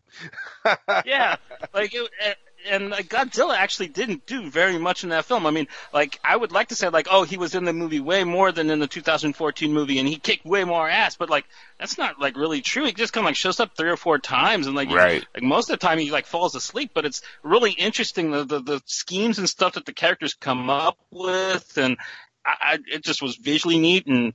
Yeah, just the way it was shot, the way the boardrooms and the desks were like that, I don't know. There was like some Kubrick shit going on with like the way the chairs were lined and stuff. There was just some symmetry that made that shit just look good.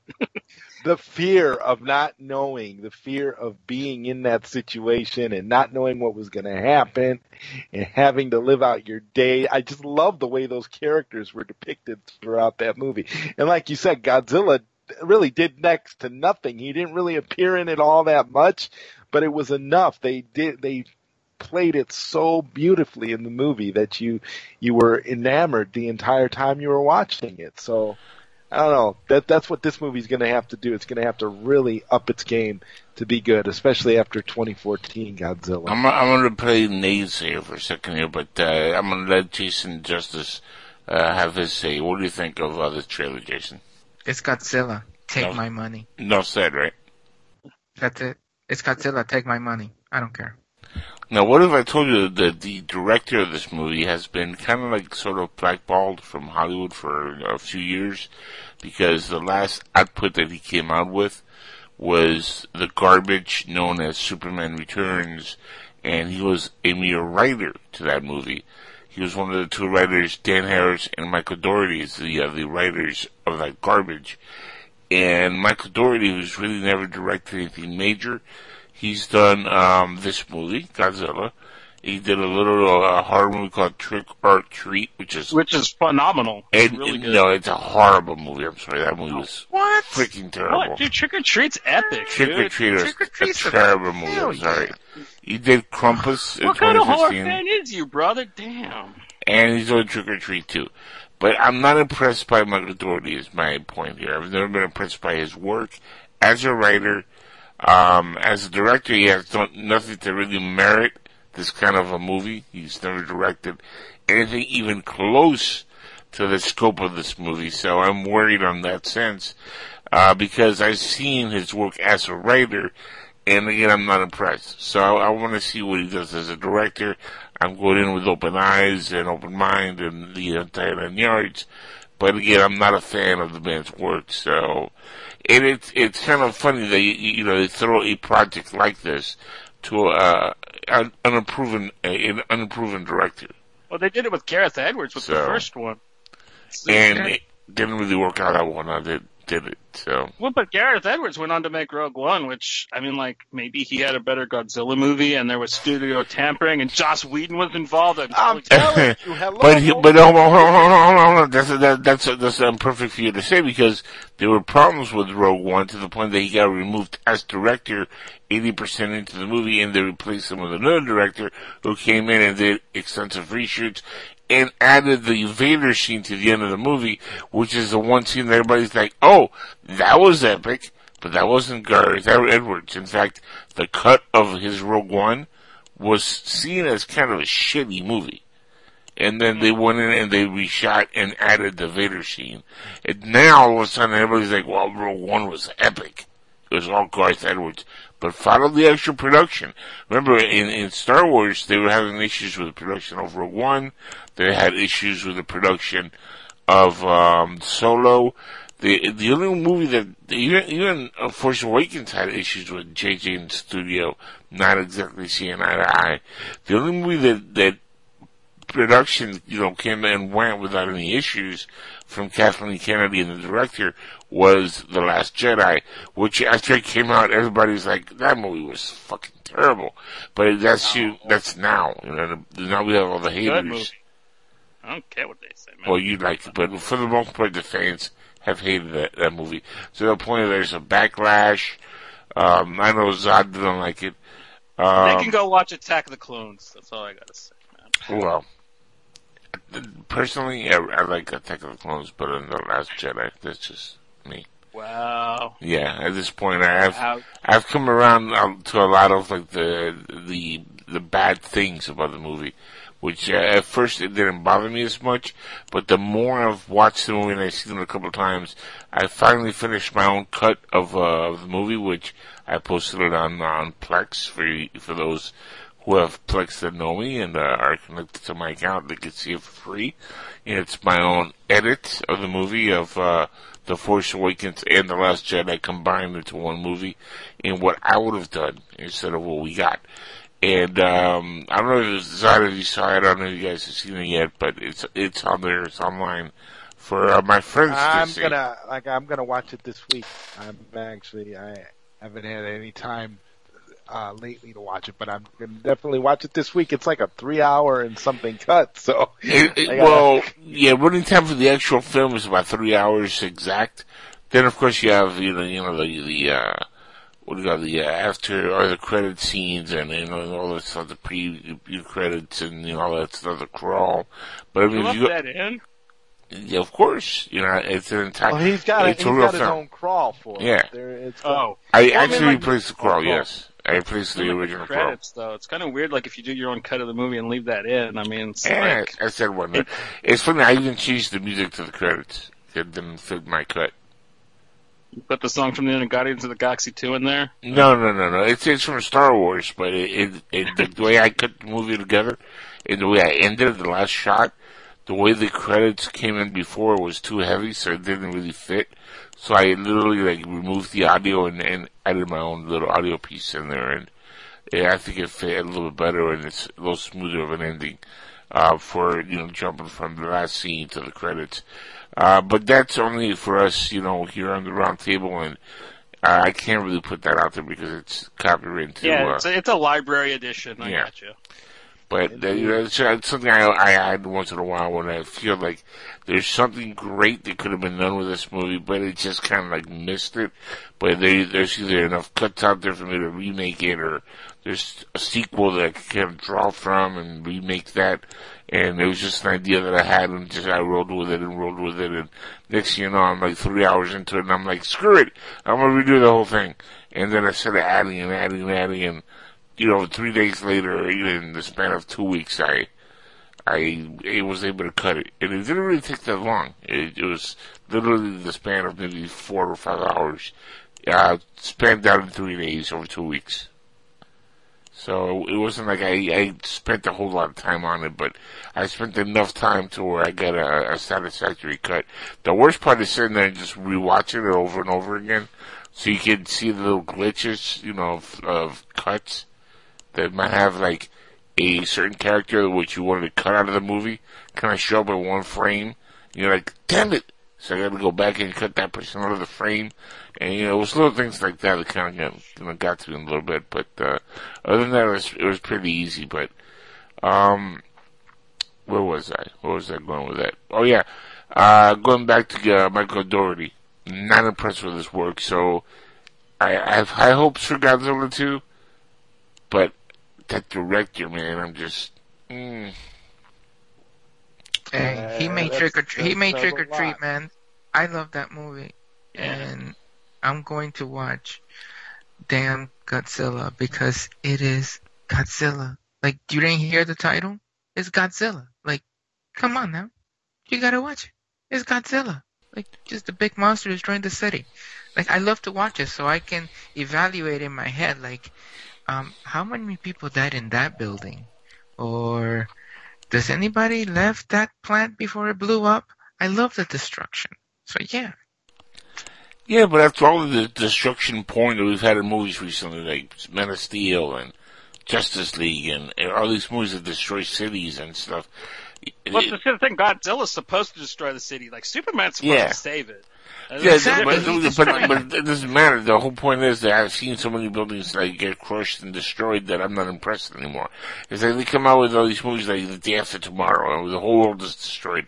Oh, yeah, yeah, that- uh, yeah, great. Is that the one with um John Cusack where like the roads like falling in on him and shit? No, Day After Tomorrow is the one with uh, Jake Gyllenhaal. Oh, the the one where the world gets covered in snow. Yeah, that one was awesome. Like that's like actually Yeah. like the last one of those um like the one with John Cusack. I wanted to like it a lot, but it was just oh. I, Wasn't I, the one with John Cusack? Wasn't it 2012? yeah, that's Yeah. it. Yeah, that was. Yeah. They're all Roland Emmerich, and I I try to enjoy all of his work because I don't know. I That's why all these I movies. Law. But, but after you watch all these movies, you know, another disaster movie involving the world coming to an end or buildings getting crushed and collapsing, none of that really like, does anything for me. Because I've seen it before. You know, I know, but it's not. a, It's not about that. It's not about that. I know that every time I watch the Roadrunner cartoon, the damn coyote is gonna fall off a cliff. But it is still hilarious. Yeah, but nobody Every watches the time. Roadrunner cartoons anymore for that particular reason because it's old and stale. Well, and- well, the thing is, is like so they're they're talking about like Rodan and stuff being in this film. Like I want to see like how the Americans view like an actual fun fight between Godzilla and Rodan because I've seen several different types in the Japanese because the Japanese Godzilla's ranged from being downright serious to epically comical and, and slapstick. Yes. So, um, so I've seen all different types of fights between For that Godzilla particular, and, and and that particular reason, do you really want to see it then? Yeah, sure. I want to see how, Yeah. how well we can try Yeah. it. And how, what, what style we go with, or if we'll try to do the whole Edge Lord Gareth Edwards thing again and shit the bed epically, which I am actually banking on.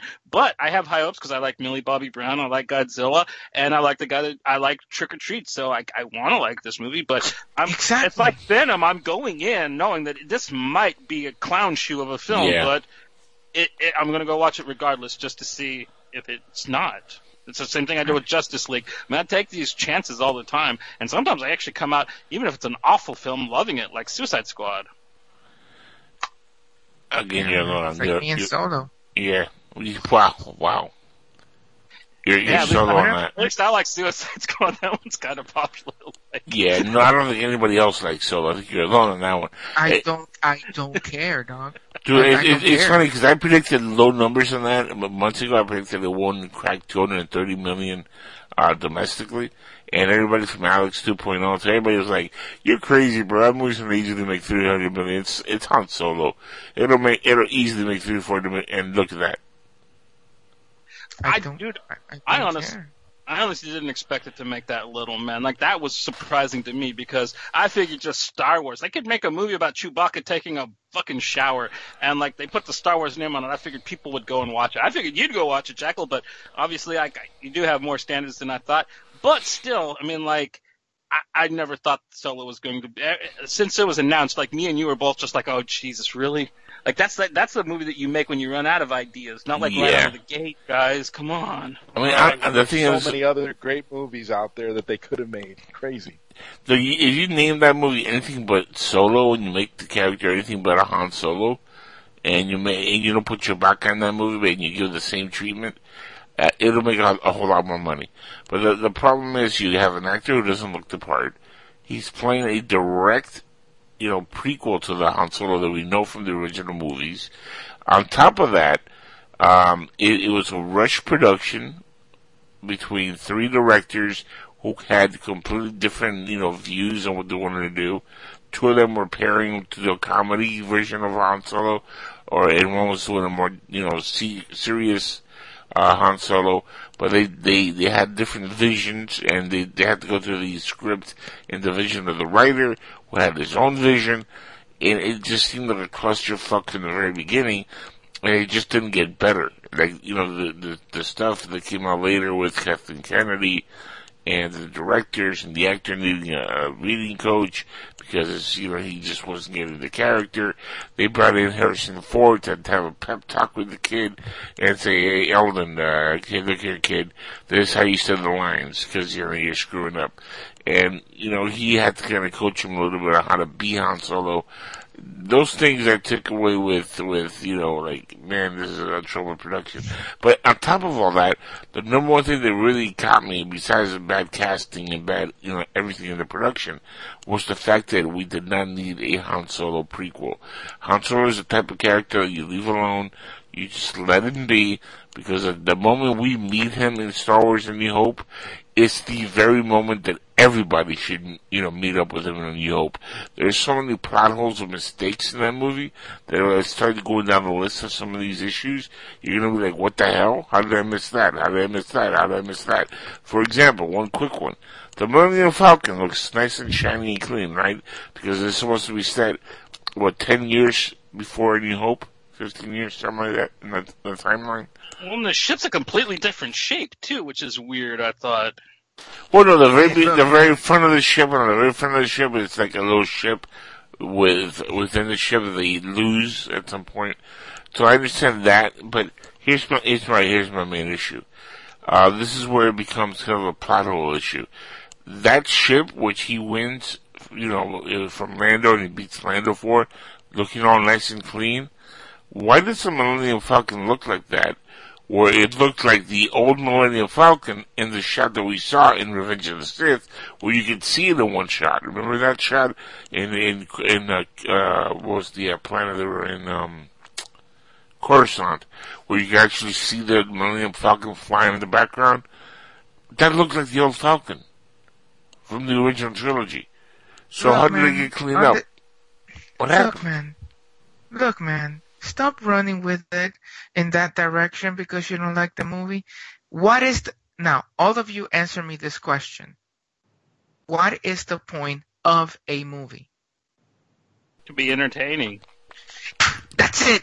And it wasn't. I don't give a and it, it was. There's care- nothing I don't- I don't entertainment care about it. any- I don't care what anybody says, dog. You can dissect it all you want. I was sitting in that theater, motherfucking entertained, worth my money. I wasn't. That was the whole point. I, I didn't. I was, and I didn't see it in theaters. I, I saw it in bootleg. I'm gonna admit, but I didn't. I, wa- at no point was I entertained. Hey, and watching it in the theater doesn't make you an idiot. Just so you know. I went and saw it in the theater too, so I'm, I, if I call you that, I'm one too. Right. So I'm wearing the pointy hat with you, bro. Right. So Yeah, I've movie's seen it- supposed I've to be seen it in entertaining. theaters too. It's entertaining, and I freaking enjoy the crap out of it while eating popcorn and M and M's. Shout out to my rose. And how did it, how did it feel to be uh, alone in that theater Yeah. because it, Yeah. it, it bombed.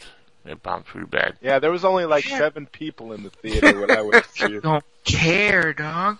Like that doesn't embarrass me. Like watching a bad movie shouldn't give you a tag.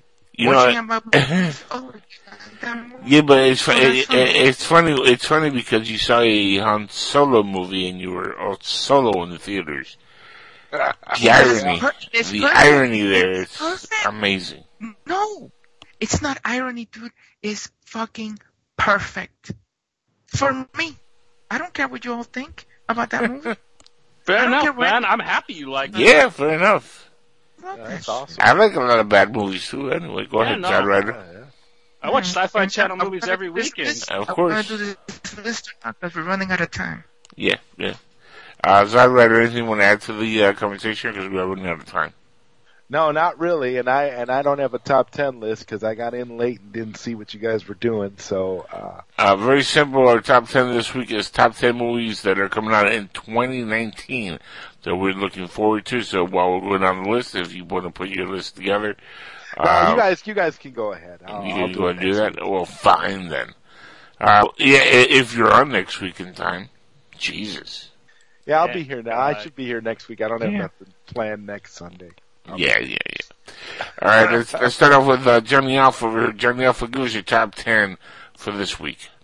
Okay, at number 10, I have Three from Hell, which is Rob Zombie's next film about the Devil's Rejects. Don't know what it's going to be about. Don't know if it's a prequel, um, in between like House of a Thousand Corpses and Devil's Rejects, but fuck it, it's zombie. I'm going to watch it.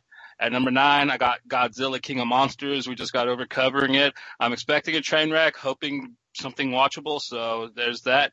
At number eight, James Bond number 25. I've liked the Daniel Craig one so far. This is going to be his last one. There's no name for it yet, but um, I'm still excited for it. Number seven, Cowboy Ninja Viking, which is an image comic that I personally love. Yeah. Didn't know they were making a movie for it, but when I saw it on the list of movies for next year, I was just like, I don't care. Like I love Cowboy Ninja Viking, so I'm hoping it's good. And number six, John Wick three. Hell yeah. Number Hell five. yeah. Number five, Glass. I'm sure that's going to be on everybody's list because Yep. like.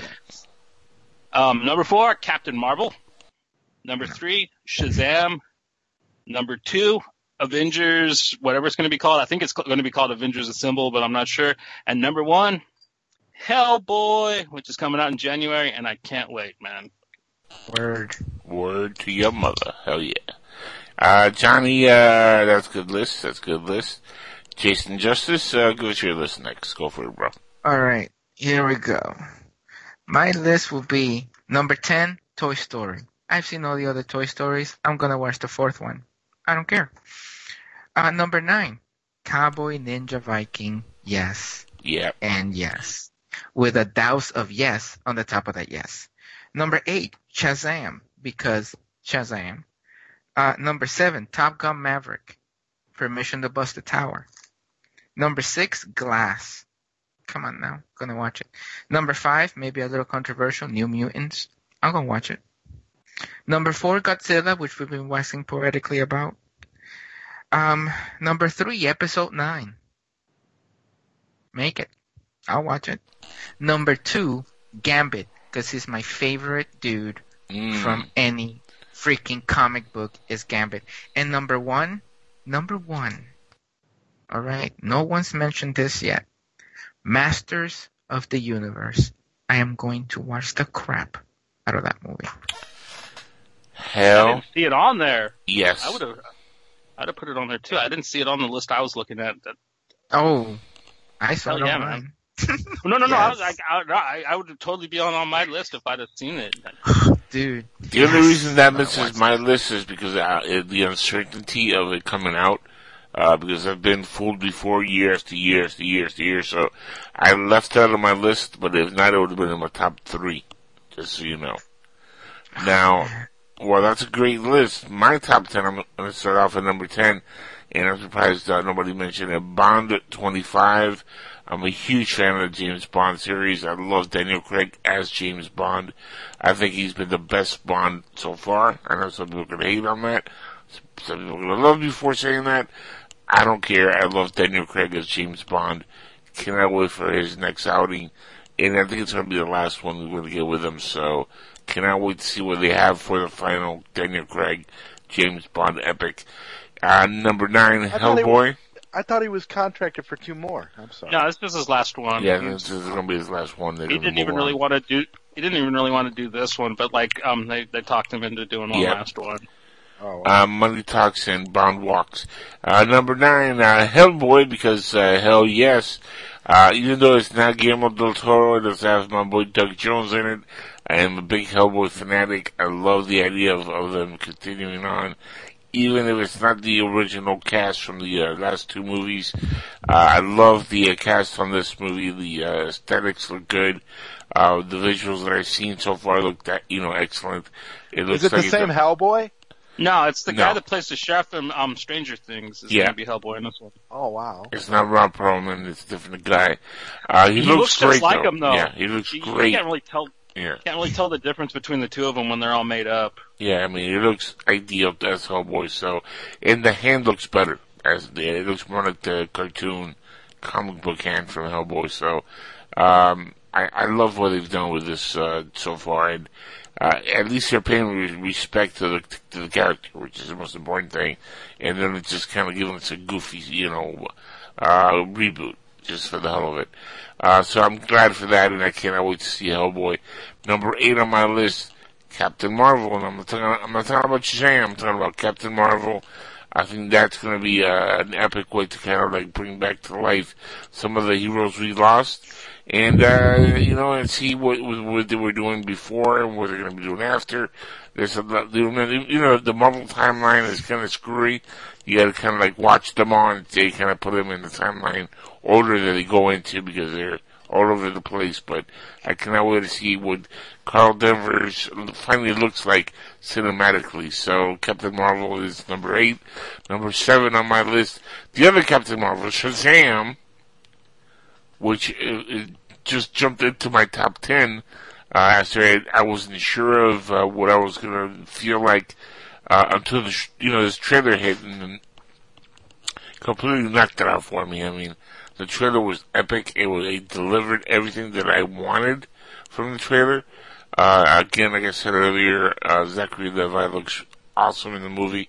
Cannot wait for uh, for Shazam. Uh, number six, Spider-Man: Far From Home. I love uh, Spider-Man: Homecoming. I think that the uh, cast is fantastic. I cannot wait to see what they do with the sequel. Uh, Tom Holland is uh, an, an, uh, he's a great Spider-Man. I don't care what the naysayers say. He's to me better than uh, th- than the last guy. Uh, what's his face? Um, Tobey Maguire. no, no, the guy after him. Uh, forget his name. Uh, They were both bad. Tobey and the other dude, they were both bad. yeah. I liked Andrew Garfield. He just Andrew Garfield, movie, there we go. Uh, he, and that wasn't his fault. He had just two bad movies, but it wasn't, I don't think it was his fault. He's, he's a good actor. I He was a good Pete, I thought. He just Yeah. wasn't bad films. it, it was just, it, it, the, the movies themselves just were bad, and the Spider-Man he played was just not really that great written.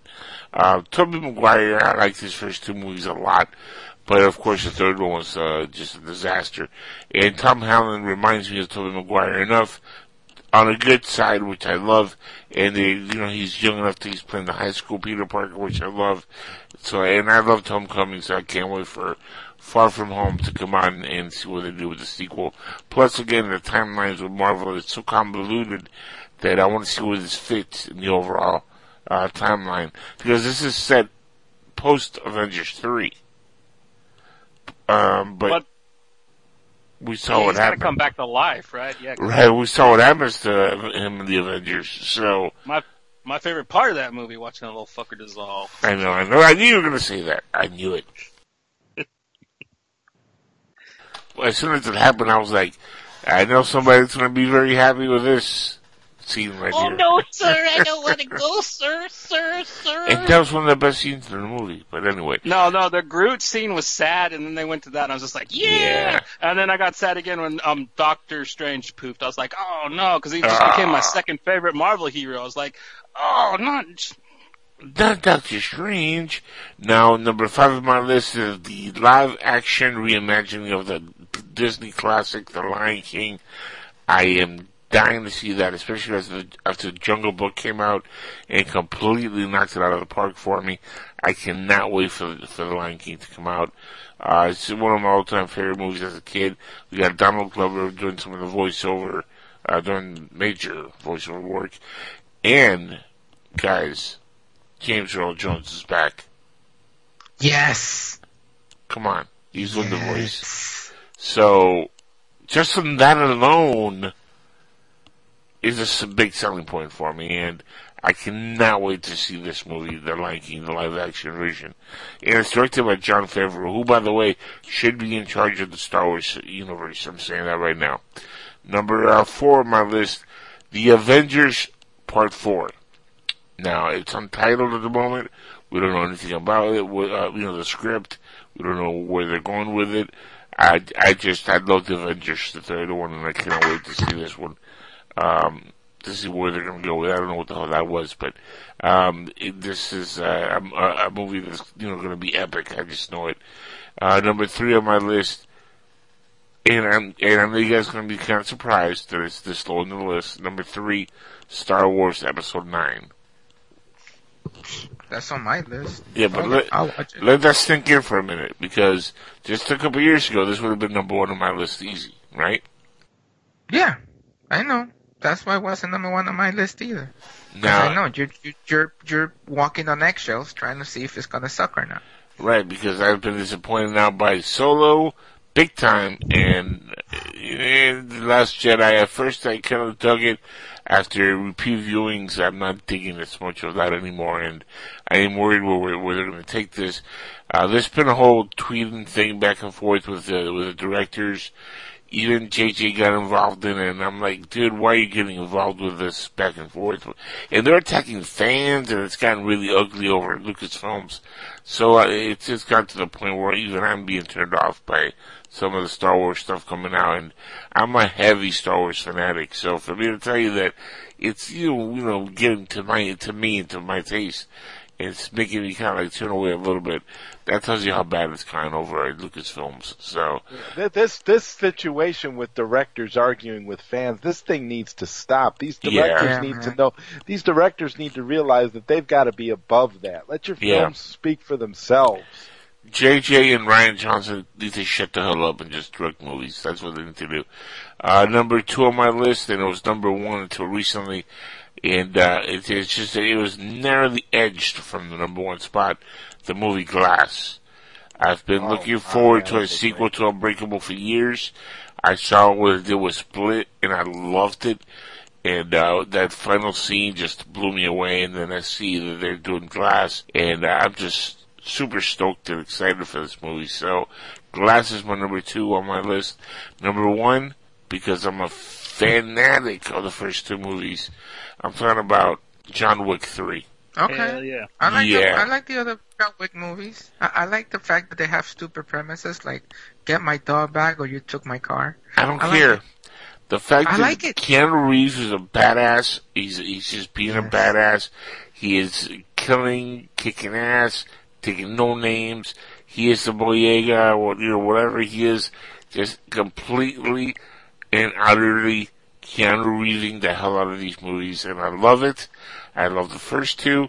Um, you know, I would like to see him do a. cr- I'd like to see him do a crossover with the Equalizer. Him When's and when's Denzel Bill team and up. Ted three coming out? What? That'd be crazy. Yeah, They're coming out. that, Isn't that that's coming out next year too? supposedly it might be coming out there next year, 2020. But John Wick 3, I cannot wait for that. It's uh, it's gonna be called John Wick 3 Parabellum, I believe. That's the name Yeah. of the. Uh, I heard yeah. they're doing a TV show too. that, that's in the works. Yeah, it's in the works. Yeah. They're gonna get that guy that played Liam Neeson in the Taken show. No, no, John. No, apparently it's going to be like a spin-off show, Yep. and that Keanu Reeves is actually going to play John Wick in it in a couple of episodes. Sweet. Gonna Yeah. about like the hotel or something. That'd be cool. So It's, it's something like that. But right now, anything with with Keanu Reeves in it, I'll, I'll watch. I mean, the guy's just a badass, and uh, you know, I like the resurgence he's having. You know, he, he's having this resurgence as an actor, which is really cool, and it's good to see because he has been delivering good movies for a long time. And uh, you know, it w- the Matrix two and three were not his fault. Okay, let's No. just do that. There, that was not. He's So got, much a, no, he's got another action movie out now called Siberia, I think. Mhm. Serbia or Siberia. I, I haven't that. seen it yet. Uh, and, and like I said, anything that he's attached to, I'm going to watch and make you know time for. Uh, even Ronin was great, and it just it got derailed at the box office because of the time it came out. But he's been delivering, you know, really solid work for years, and he deserves Ronin this was a good resurgence. So, uh, Keanu Reeves, you're top of my list for next year, buddy. John Wick three, I cannot wait for it. Uh, so that's our top ten. Uh, Zod, you sure you don't want to uh, go over the top ten list? No, not today, man. Not today. I'll, I'll get. I'll get next week. So moving on before we go off here in a few minutes here, the top ten list for the box office, which uh, you know, as it is, uh, it's that time of night where uh, you know it uh, the numbers are in, and uh, there's a lot of changes in the box office this week. It's been a heavy week for the box office. Uh, number ten, uh, let's jump right into it. Sorry to bother you. It brought in two point eight million. I have What? No That's the name of the movie? Oh. Yeah, sorry to bother you. And, and yeah, sorry about that. Not interested. Sorry. You guys? I never No. heard of it. Yeah. Um, let's see. Number nine, Unfriended Dark Web. What? Oh wow. Okay. Sounds like a Netflix movie. Right? Yeah, for real. Uh, number eight, The First Purge with 4.9 million. Hmm. I don't know. I, I, I want to like those movies a lot, but they just don't ever deliver properly. Sick of them too. Yeah. I mean, I think we said all we had to say about The Purge after The Purge came out. Like, really, do we have to speak more? The second one was really good. I like Frank Grillo's character. Like they could have just kept making movies about him, I guess. But like this one's not even going to have him in it, so I'm like, Is it neither? Uh, I don't know. Uh, number seven, the movie Skyscraper came out and uh, made 10.9 million. Anybody notice about that? Yeah. that's with The Rock, right? Yeah, bad. Yeah, it's a Rock movie. I'm not going to watch. I heard it was horrible. I haven't seen it. I like, the, I like The Rock. I like the show, uh, Ballers. I think it's a good show. Um, I've liked some of his movies. I can't wait to see him as Black Adam, for example. yeah, that's going to be cool. That's Yeah. about the only thing I'm excited for for him. But he's come on in so many bad movies recently, which is like, it, it's like, it's funny. It's like, And they're time- all like disaster type Right. movies where he's the same character over and over. It's like, Well, he's only got the one guy. He can only do the "Oh, some bitch, I'm gonna stick my hand in your ass," and it's all he ever says in every movie. I've never seen Some him say that, but uh, I never actually see. But he always plays the same kind of like you know cool character that he sees in it. He, the Yeah, the, so typical action star, you So know. bitch. Yeah. He It's really like is. Ryan Wahlberg always playing a guy from Boston.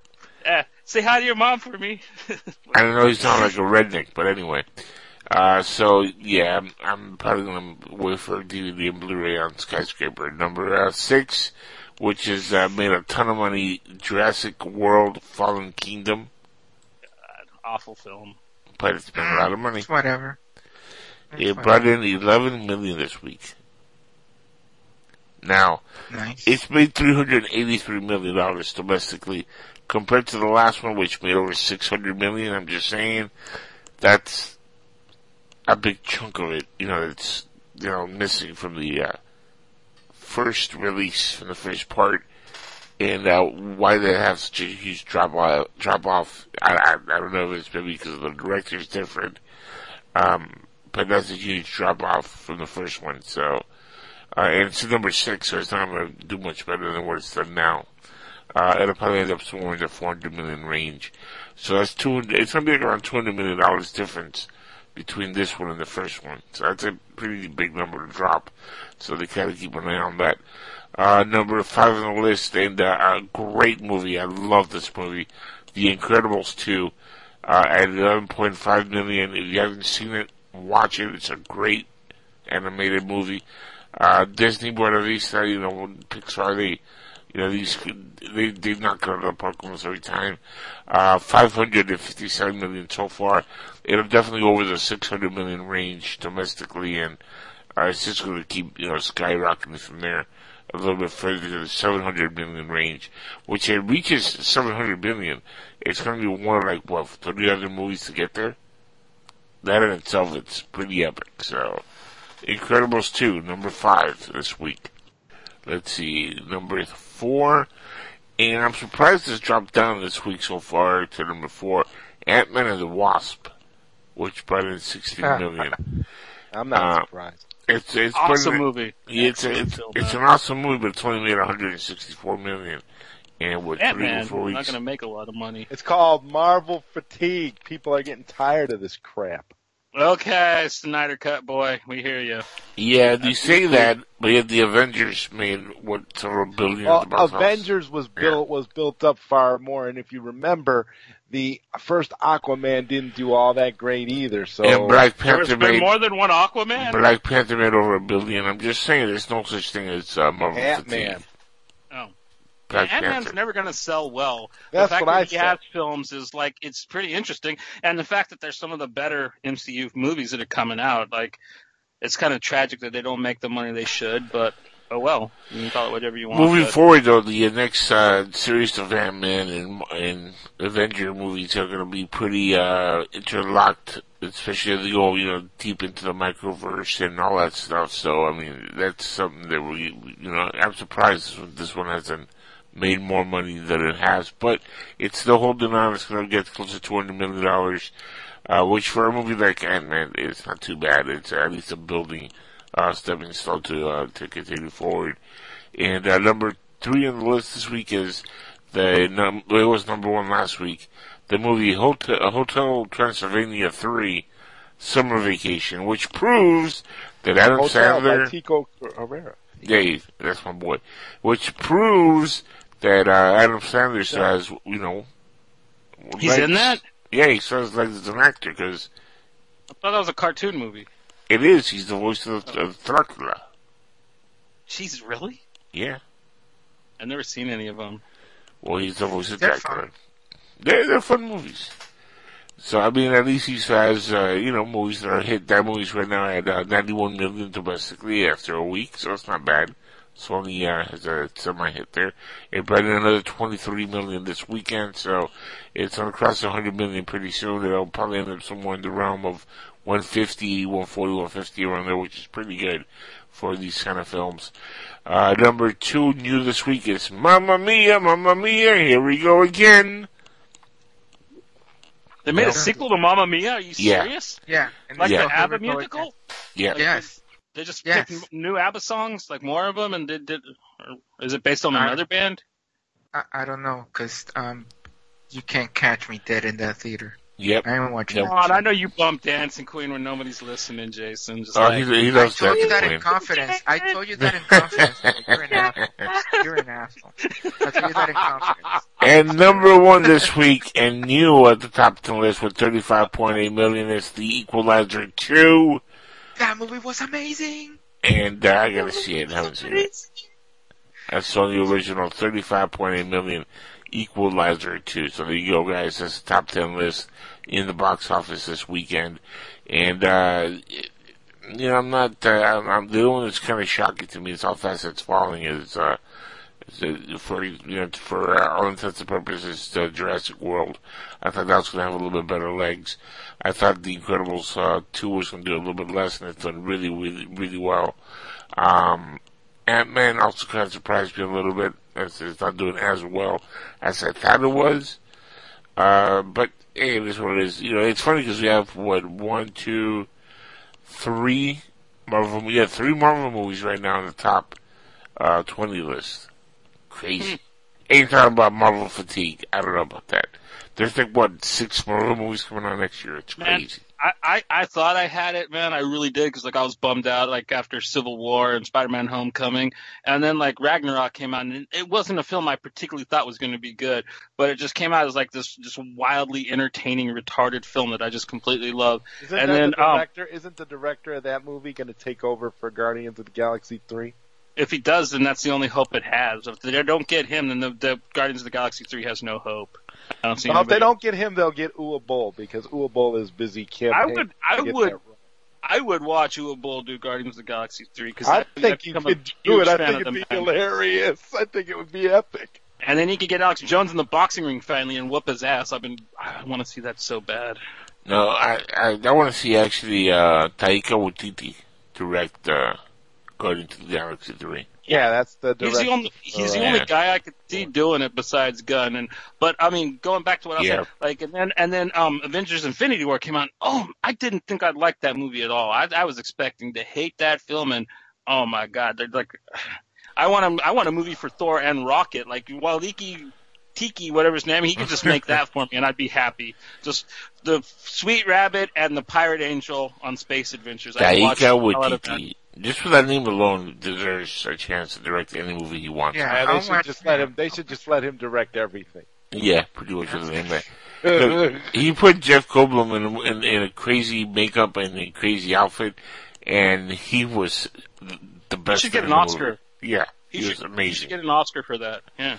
and it's Jeff Goldblum acting all crazy, and he was amazing. So uh, that alone deserves an Oscar award. Uh, yeah, I think he should direct the next, uh, at least the next two Guardians of the Galaxy movies. It's a it's a good transition from James Gunn. Really that's like the perfect director. Uh, guys, that's it. That's all we have for this week as far as the top ten goes. You guys want to add anything else to the uh, overall uh, conversation we're having here? I got a couple of things to say before we go. I had a text from a uh, very important person to me that was listening to the show, and they made up a very good point. Um, whether you want to think of it that way or not, um, technically, The Rock is this generation's Schwarzenegger. Oh yeah, yeah. I can. No. Yeah, I see that. Schwarzenegger actually made like good movies, and he didn't schlock And them The out Rock, and. The Rock made a couple of good movies. Yeah, he has. The Scorpion King, No. Rampage, No. Fast and Furious Seven. No, but you no no, but see you no, but that's not fair um, because you you turn you turn like the bad that's shit out there. That's not cool. Yeah, that's not fair. For the- I can I can throw you I can throw you the last action hero, Batman and Robin. Baywatch. It- Rock wasn't. Okay, Arnold Schwarzenegger did some bad movies, but like in his So prime. has The like, Rock, and everybody makes good, and everybody makes didn't bad. say I didn't say they were equal. I said it's this generation's. It's the big hulky dude that's always buff, and that's what he plays. A big hulky dude all the time. Yep. That's I it. heard, I heard he's going to lose all kinds of weight, and he's going to play some anorexic dude in the movie next year. That's I'm gonna run around calling everybody you some bitch. I'm gonna stick my arm up your ass. You some bitch, I need a sandwich. I need a sandwich. Yeah, the movie's going to be called The Stick in the Sandwich. That's what it's going to be called. Oh, nice. I highly doubt that. By That's- the way, Steak and, Steak and the Sandwich is playing at Revolution, um, the club around here. it, awesome. it, it does sound like a metal name. yeah, it does. Stick Like a the metal sandwich. band Sounds like a ska band more than a metal The band. Stick and the Sandwich. Yeah. Like I can hear like pick it up, pick it up, pick it up. Oh, hell yeah. Sounds like a It's ska called band to me. Yeah, Yeah. skanking stick and sandwich. Yeah, yeah, I hating on the man who brought back Jumanji. How dare you guys? Yeah, man. Jumanji, bro. That was a good movie. Are you, oh man, it had Jumanji was and great. Jack Black in it. That was oh, it's a crime against humanity, dude. I cannot wait for Jumanji 2. I can I'm telling you right now, Jumanji 2 is going to be great. We're like 20 I, minutes I, over. watched the Snyder cut of Jumanji too. That's, Yeah, there's that. Then there's that. Uh, guys, well, hopefully we'll be back next week with a uh, another roundtable show. Hopefully it doesn't take another uh, month and a half or two to get us all back together here. And Zod Ryder, hopefully you're not an hour and, tw- and 20 minutes into the show before you get on the air with us uh, next show. Yeah. Not, not to pick on you, sir, but uh, he had Zack Snyder on the phone before the show, man. We True, were talking to him. true. Like we, we were shooting the shit. We were telling him. He was giving us. He actually told us a few of the things about the Snyder cut that like we won't see now, thanks to the Comic Con assholes. But like you missed it, and we had Snyder on the phone from a direct connection from the library in New York. Yep. So you know, it's legit. Wow. True story.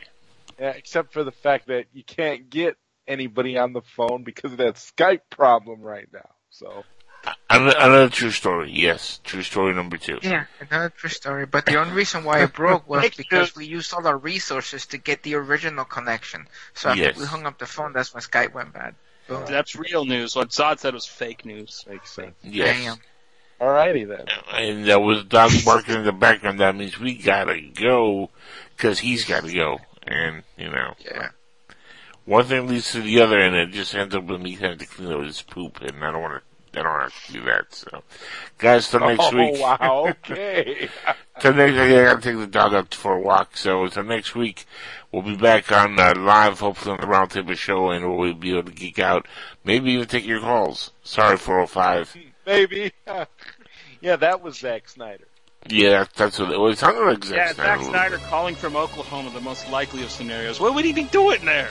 Like, does does he live there? Like, Just like in, uh, just like in uh, San Diego, they said he he said he was in San Diego too, but he wasn't in at Comic Con, so who knows? I don't know. Maybe maybe he was hanging out with Drake in New York, man. I don't know. But till next Yeah, time, guys. Yeah, it's Hanging out with Lil I'm over. It's over.